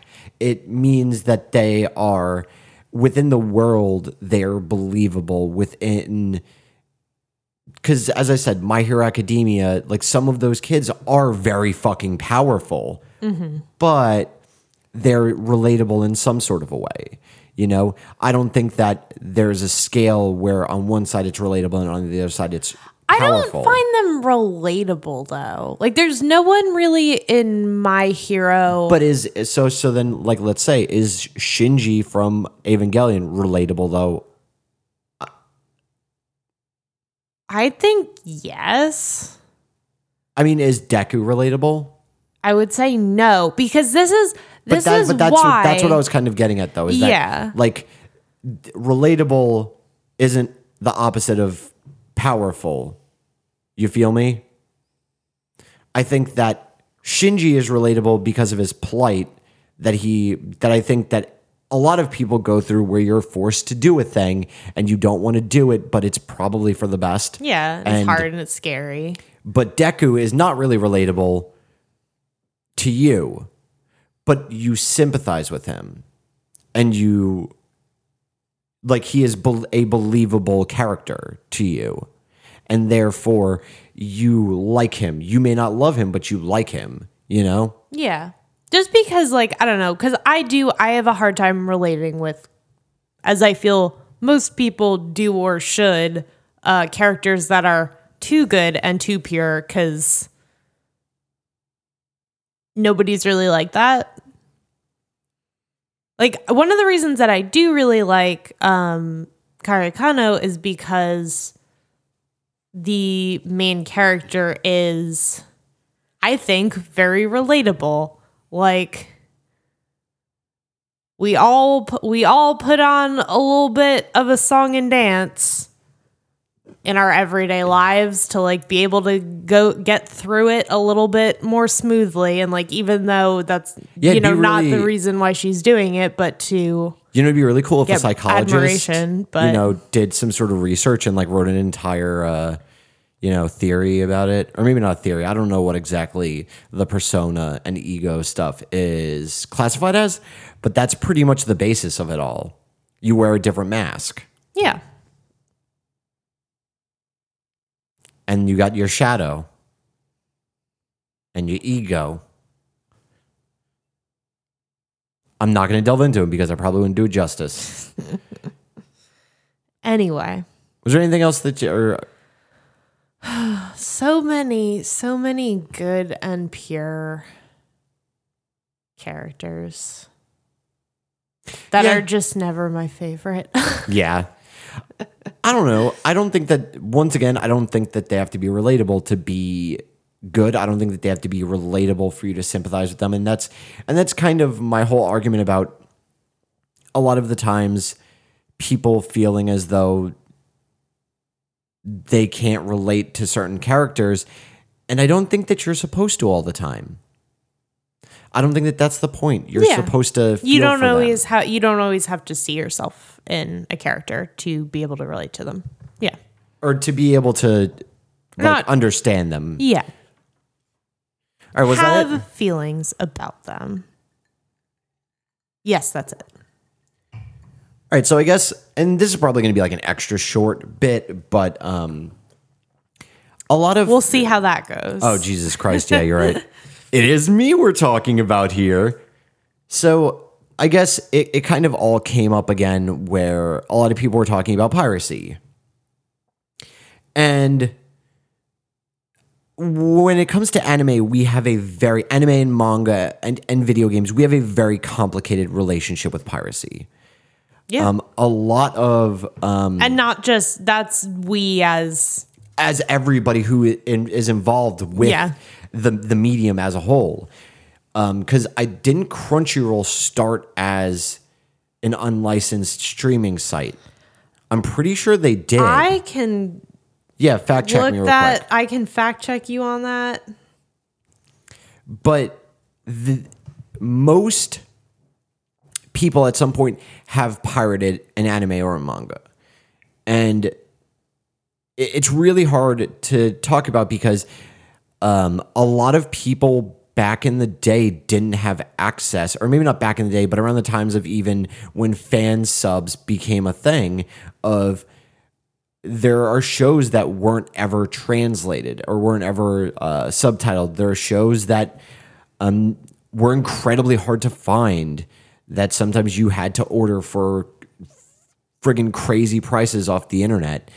And in those cases, the creators aren't going to make money off of that anyway. You know, if I buy all 20 volumes of Berserk that the one guy uh fucking grabbed from Animazement and sold it on Craigslist, Kentaro Miura doesn't see a dime from Yeah. that. You know, but Real quick. Uh you were right. Yeah. So the thing is, is that it's really hard to talk about. And that's why now that Berserk is available digitally on iTunes and uh, Google Play, which we didn't even talk about this week, but that's fine. You wanted to mention, yes. I wanted to mention it just because I that is a I don't know the split, but somehow, some way, either Dark Horse or Kentaro Miura himself makes money off of that.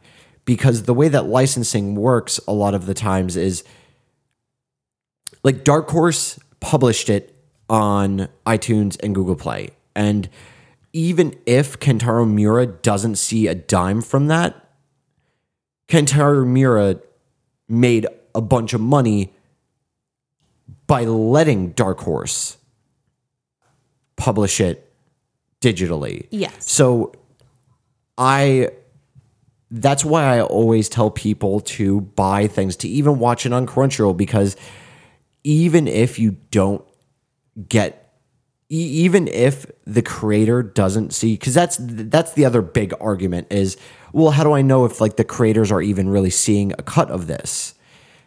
And even if the creators aren't seeing a cut from us watching um, My Hero Academia on Crunchyroll, the creator is seeing money by them licensing it to Crunchyroll to stream it. So You so you were right about that. yeah, The fa- the the fact check Yeah, that no. I just did, I- which I, I- didn't like. I didn't realize yeah, but but That that's was but that's the thing though is that like much of a thing. I like it's really hard to just condemn it outright because if Crunchyroll didn't do that, then Crunchyroll wouldn't exist. Yeah, and I think I don't know. It is very difficult because there are times when you and this we can talk about a little bit. Um, you can stop me if you don't want to yet. But there are what do we have now? We have Netflix, we got Hulu, we have Crunchyroll. Now there's Anime Strike. Is that Yeah, what it's that's the called? Amazon one. Strike, whatever the fuck it's called. Yeah, it's Anime Um, Strike by Amazon or whatever. By Amazon. Body by Amazon. Well, I'm man, I'm excited for Whole Foods by Amazon. I'm gonna get my Prime membership perks. Yeah. Anyway, my organic vegetables and meats. I'm gonna vom. Um, vom by Amazon. Um, what am I trying to say? there are so many Yes, there, sites out there. There are so many sites out there, and it's in some ways just unrealistic to expect every single person to pay for every single streaming service that will get them anime. And there are also still things that still don't fucking come out. well that but there are thing there are things we are watching right now that we have looked for on streaming services but it does not exist on any streaming service. Oh, you mean Paranoia Agent? I mean, yeah, if you want if you want to call it out, but I still like it's hard cuz like I still want to watch it and it's it's one of those things where it's old enough. Like at this point in in my life I would really rather not pirate something that's new as it's coming out. Like I don't really want to do that. Well, yeah, well, that, that- that's what I was saying about the the Berserk thing is that, um, in like as I said, if I order, if I get Berserk off of um, Craigslist or whatever from the guy who scrounged it all up from Animazement, nobody is seeing a dollar from that. Like no, Yeah. no single person involved with the writing or publishing of Berserk is going to see a dollar off that, and so that's why I think that it's really important to support things you really like and encourage it. I, I think that that's the best way to go about it. I think that a lot of people just shit on pirates and shit on people who pirate stuff. And a lot of people who do pirate stuff just immediately retort with a like, oh, I don't need to because everybody else is paying for it mentality. Well, think about um JoJo, the manga series, honestly. Yeah. Like the only part of JoJo that ever got licensed uh, in America until recently was Stardust Crusaders, and that was it. And like a big part of the reason that JoJo was able to reach Western audiences because I think no one really wanted to touch it because of all of the copyright shit, which, like, I can tell you is from like stuff that I'm dealing at my work right now involving celebrities and copyright and etc. Like, yeah, you want to be so careful about that. Like, you don't want um you don't want to get hit with like a cease and desist or a lawsuit or something. So I I can understand.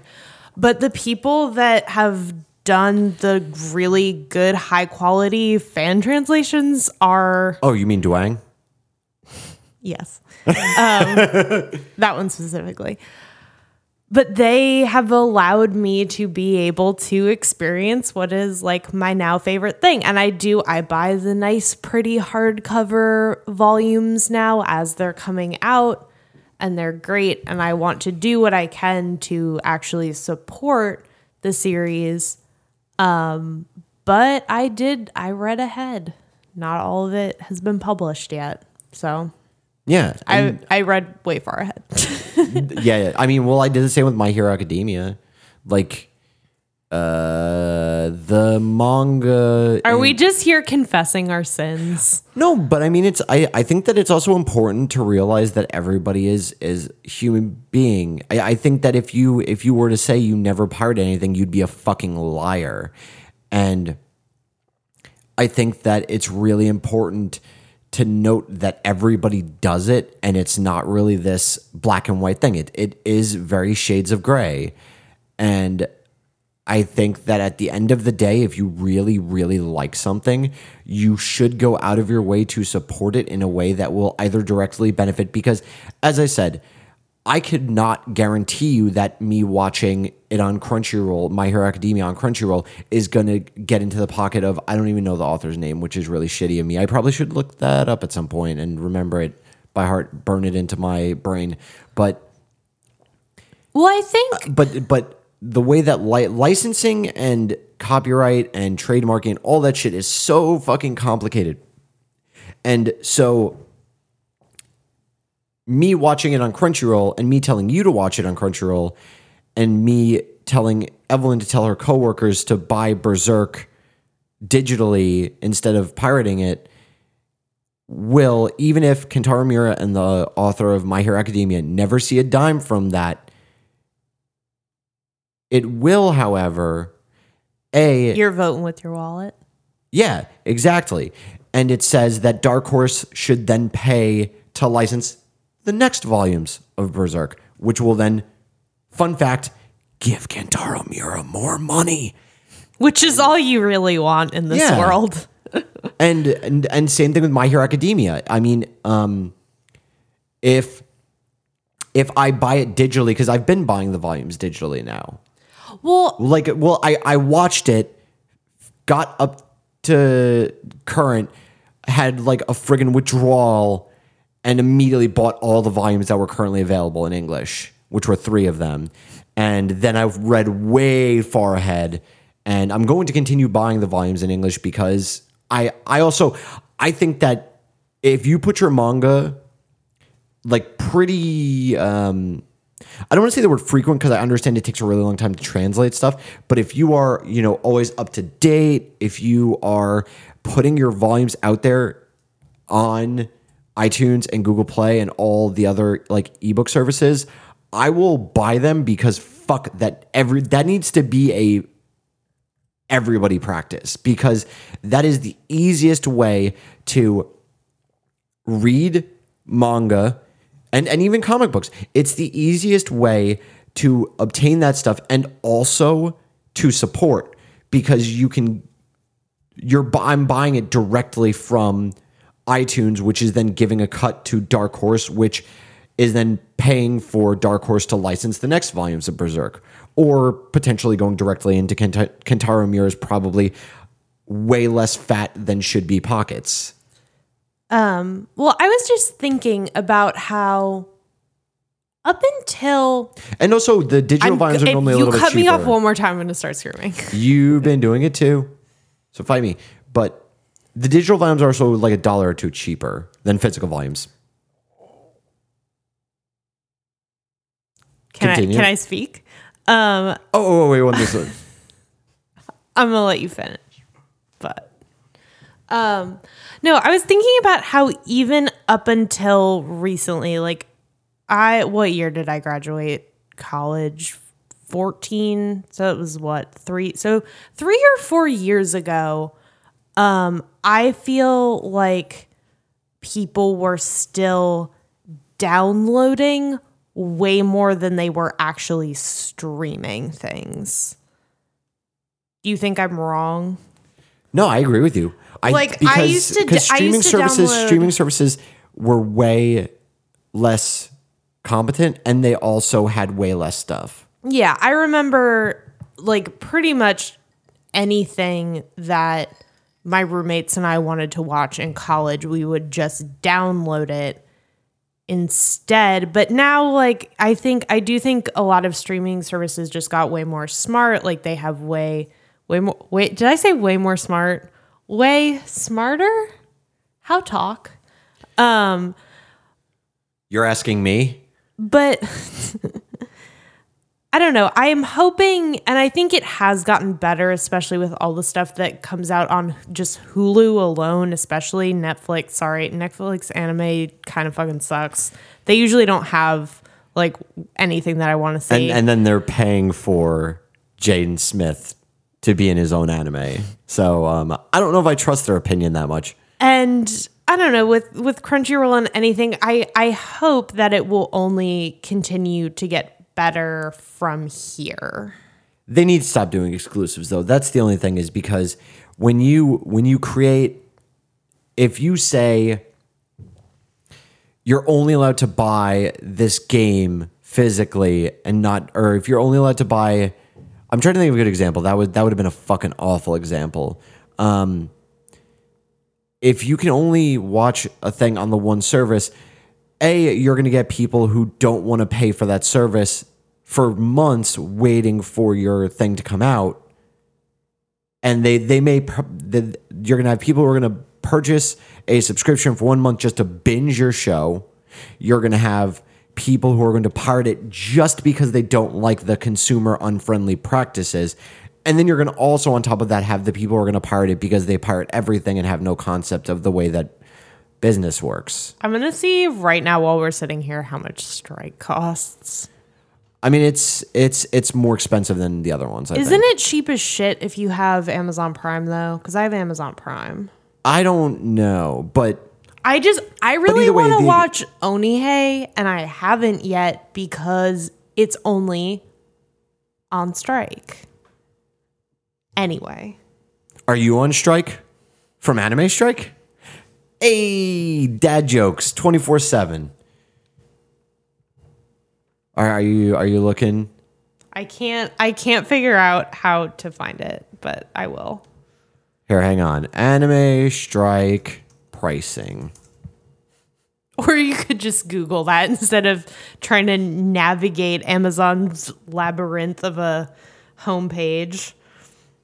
Um, it is five dollars extra from Prime. So you would need to pay for Prime and then plus five dollars a month. So no, if you have Amazon Prime, it's not bad, but at the same point though, you also have to download all the apps on everything or like just go on a web page on your computer, but most people either have a smart TV or have a Roku or use their phones or something. What I am wondering, because one thing I do not like, I've been watching Game of Thrones through Amazon's Game like of boners. HBO thing, um, is that I can't cast it on my Chromecast. because uh, uh, they want you to use their Amazon Fire TV or whatever Yeah, bullshit. and that's BS, and I hate it. but yeah, and and things like that are. I think that the really sad part is that there are so many consumer unfriendly practices involved in a lot of these services, and that sucks because it, it creates a lot of people who would have otherwise purchased your product. You know what I mean? Yeah. If you if you if you go out of your way to kind of screw over your your your customers, then guess what? They're going to not use your service. And if it's something easily piratable like uh, television shows, they're going to do that. And, I it, and it sucks. Crunchyroll is, man, I I do really like them as a streaming service. Yeah, and honestly, I'm like, really, their I'm a very has- satisfied customer. and their app has gotten fucking so much better and like um they did hit like a little bit of controversy a while ago about like them like lowering the bit rate of their videos or something like that and Is that something normal people can notice? maybe there may be more uh, compression artifacts you know like when you watch like a 480p video on youtube or whatever and it just looks, And like, it looks shit. like shit. it looks like blocky and everything Yeah. yeah Okay. I mean, not that bad, but I'm just what I was kind of going to get at is that a lot of people also consider everybody in the anime community to just be giant shills for Crunchyroll because a lot of people do have um, sponsors. We have no sponsors. This is a good time to announce that we're totally sponsored by Crunchyroll. No, I'm just kidding. No, but I mean, to be fair, like, I do think that they're I don't know, like, their service is good. Like, it's simple, it's straightforward. Just give me the anime to watch and let me cast it on my TV and I'll be happy. And as I said, like their app has gotten fucking leagues better. It has gotten so much better. Yeah, and it also like it bothers me because like looking I'm looking at what they got like on Amazon Strike right now and it bothers me because they do have the competition between all of the services is going to kill me because like they have all the stuff that anyone has like they have One Punch Man, they have Rurouni Kenshin, they have uh fucking Soul Eater and like just a bunch of series that like yeah ever everyone has these but then they also have the exclusives. So if you are paying for this, you're only paying that money for an extra couple series if you already subscribe to like Hulu and Crunchyroll. We're, we're making a really And good argument for pirating. I know we are, and I hate it because, like, I have, I currently pay for uh, Crunchyroll, I pay for Netflix, and I pay for Hulu. And, like, now I'm considering getting Anime Strike. What do you even watch on Netflix? Malcolm in the Middle. I watch a lot of, like, I don't really watch anime on Netflix, but I'll watch movies. Like older movies and everything. and and like whatever shitty TV they put on there that I want to watch while I'm falling asleep at night. Yeah, and I just keep saying this, but it, but it does it it sucks. Like I can kind of see the the argument for it, especially if you live in other countries and everything. But I also think that Oh yeah, if that's the other if thing. you go if if you if you pirate something, you should also then go out of your way to support a thing Yeah. when you have the opportunity to. I think that's fair, but that is a point that we did not raise is that we live in the United States and we are to be fair like pretty blessed when it comes to this shit. Hashtag blessed. Hashtag too blessed to be stressed. Um no, like Hashtag bless me, Satan. even even in like Canada, like they have so many issues with like HBO. Yeah, I, I don't think that they can get Game of Thrones. yeah. there. So like we are by all accounts lucky that we at, we at least can have things to choose from. Um, but it's still it's still complicated. Yeah, and as I said, I I'll I'll teach you what I uh, what I uh, kind of thought of in, in high school was that uh, if there was a band I really or uh, an album that I wanted to kind of like try out or whatever, and this is before everything was on iTunes. I listened to, to a lot of um, I don't want to say obscure music because it wasn't that obscure, but it was obscure enough. You know what I mean? Yeah. And Oh, do you Um, if remember I pirate, one second, I, one second, one second. Do you remember LimeWire? Yeah, no shit. And Napster before they got fucking sued into oblivion. Now we have torrents. But I also Now we have Spotify, yeah, which I also pay for. and SoundCloud. Yep, I pay for SoundCloud too. I pay for a lot of shit. That's where all your money goes. Fucking stop putting stop putting money into Spotify. Spotify fucking sucks. And they also don't pay their artists shit. So or don't pay artists I mean, shit. what? How should I do music instead, though? Because I'm not paying for albums. Like, I need what? What is the alternative to Spotify right now? Nothing really. Then I'm keeping Spotify. Mm.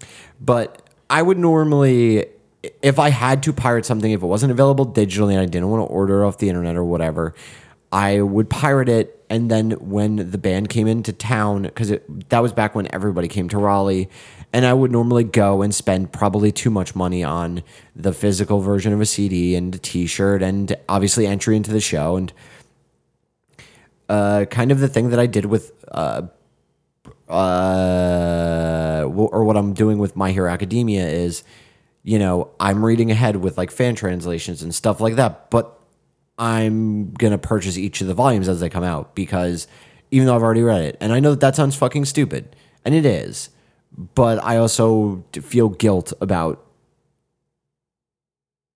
You know, I, I feel guilt because I wanted to continue and I would like the uh, everybody involved, not just the author, but the people who translated it, the people who published it digitally, because those are all really consumer friendly practices.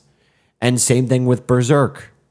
Like now, Berserk is available digitally, and I like supporting those kinds of practices, you know? Um, So they have three series that are exclusive to Amazon Strike that I really want to watch. What if I just get the seven day trial and I don't go to work for like three days and just watch them all in a week? Do it. I fucking dare you. No, I'll, I'll, I don't know. Cause to me, like, I don't know, maybe it could be one of those things where I subscribe to it, I watch what I want. Ex- when it's exclusive, when it comes out, when it's over, and they don't have something I want to watch anymore, I Just cancel, cancel it, it, yeah. and like bounce back and forth. I, I think that a lot of people are very sour on. Do you remember back in the day how hard it was to cancel subscription services like that? It's so fucking easy now. Yeah, no. You literally hit a button that's like no, and then if you want it again, you hit a button that's like yes. yeah, exactly. So I don't know. Did you have anything else you wanted to add? I think that we beat the, like this into the ground, and we probably made more of a case for pirating than not. But Yeah. I don't know. We could talk about it more, but I don't think we need to because we can't solve this problem. yeah, and then that's I think the the important takeaway is that Because the only other thing I was going to say is then, like, if these services don't have exclusives, then how do you incentivize people to subscribe to them unless you just had one, like, mega service that had everything? But then we all know that monopolies typically suck. So, there is no solution. how fix? Make make Send us your solutions. Please don't. I don't want to hear it. Because ninety How fix? How fix anime? Because ninety percent of them would just be like, just make everything free. Everything should just be free. Nobody needs to get paid for making manga. Ugh.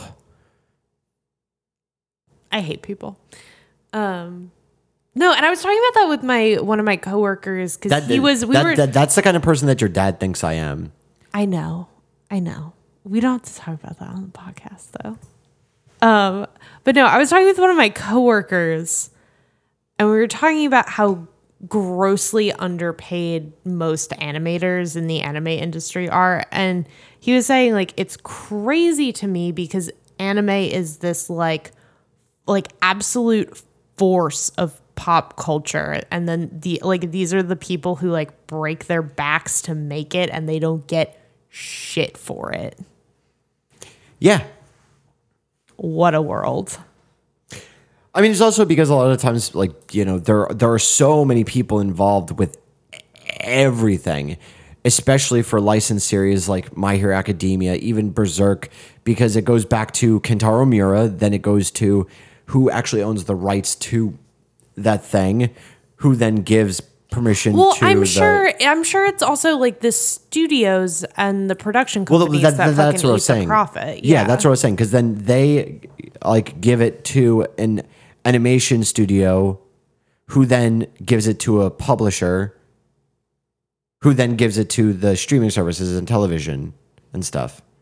So a lot of those like bigger entities eat all the profit. You know that true it's sad what, what, what do you call it? The capitalist hellscape or whatever? yeah the capitalist hellscape that we live in welcome to 2017 I mean, it's Soon been going on for years. 2018. No, I know. It just I just keep thinking it's hilarious that everyone was like 2016, what a terrible year. 2017 is going to be so much better. At least David Bowie didn't die this year. I mean, That was a bad joke. yeah, that was a fucking awful joke. Did I make that the last time? I can't remember. I made that joke once before recently and no one thinks it's funny. I think it's funny though. Yeah, you're like the David Bowie fanboy.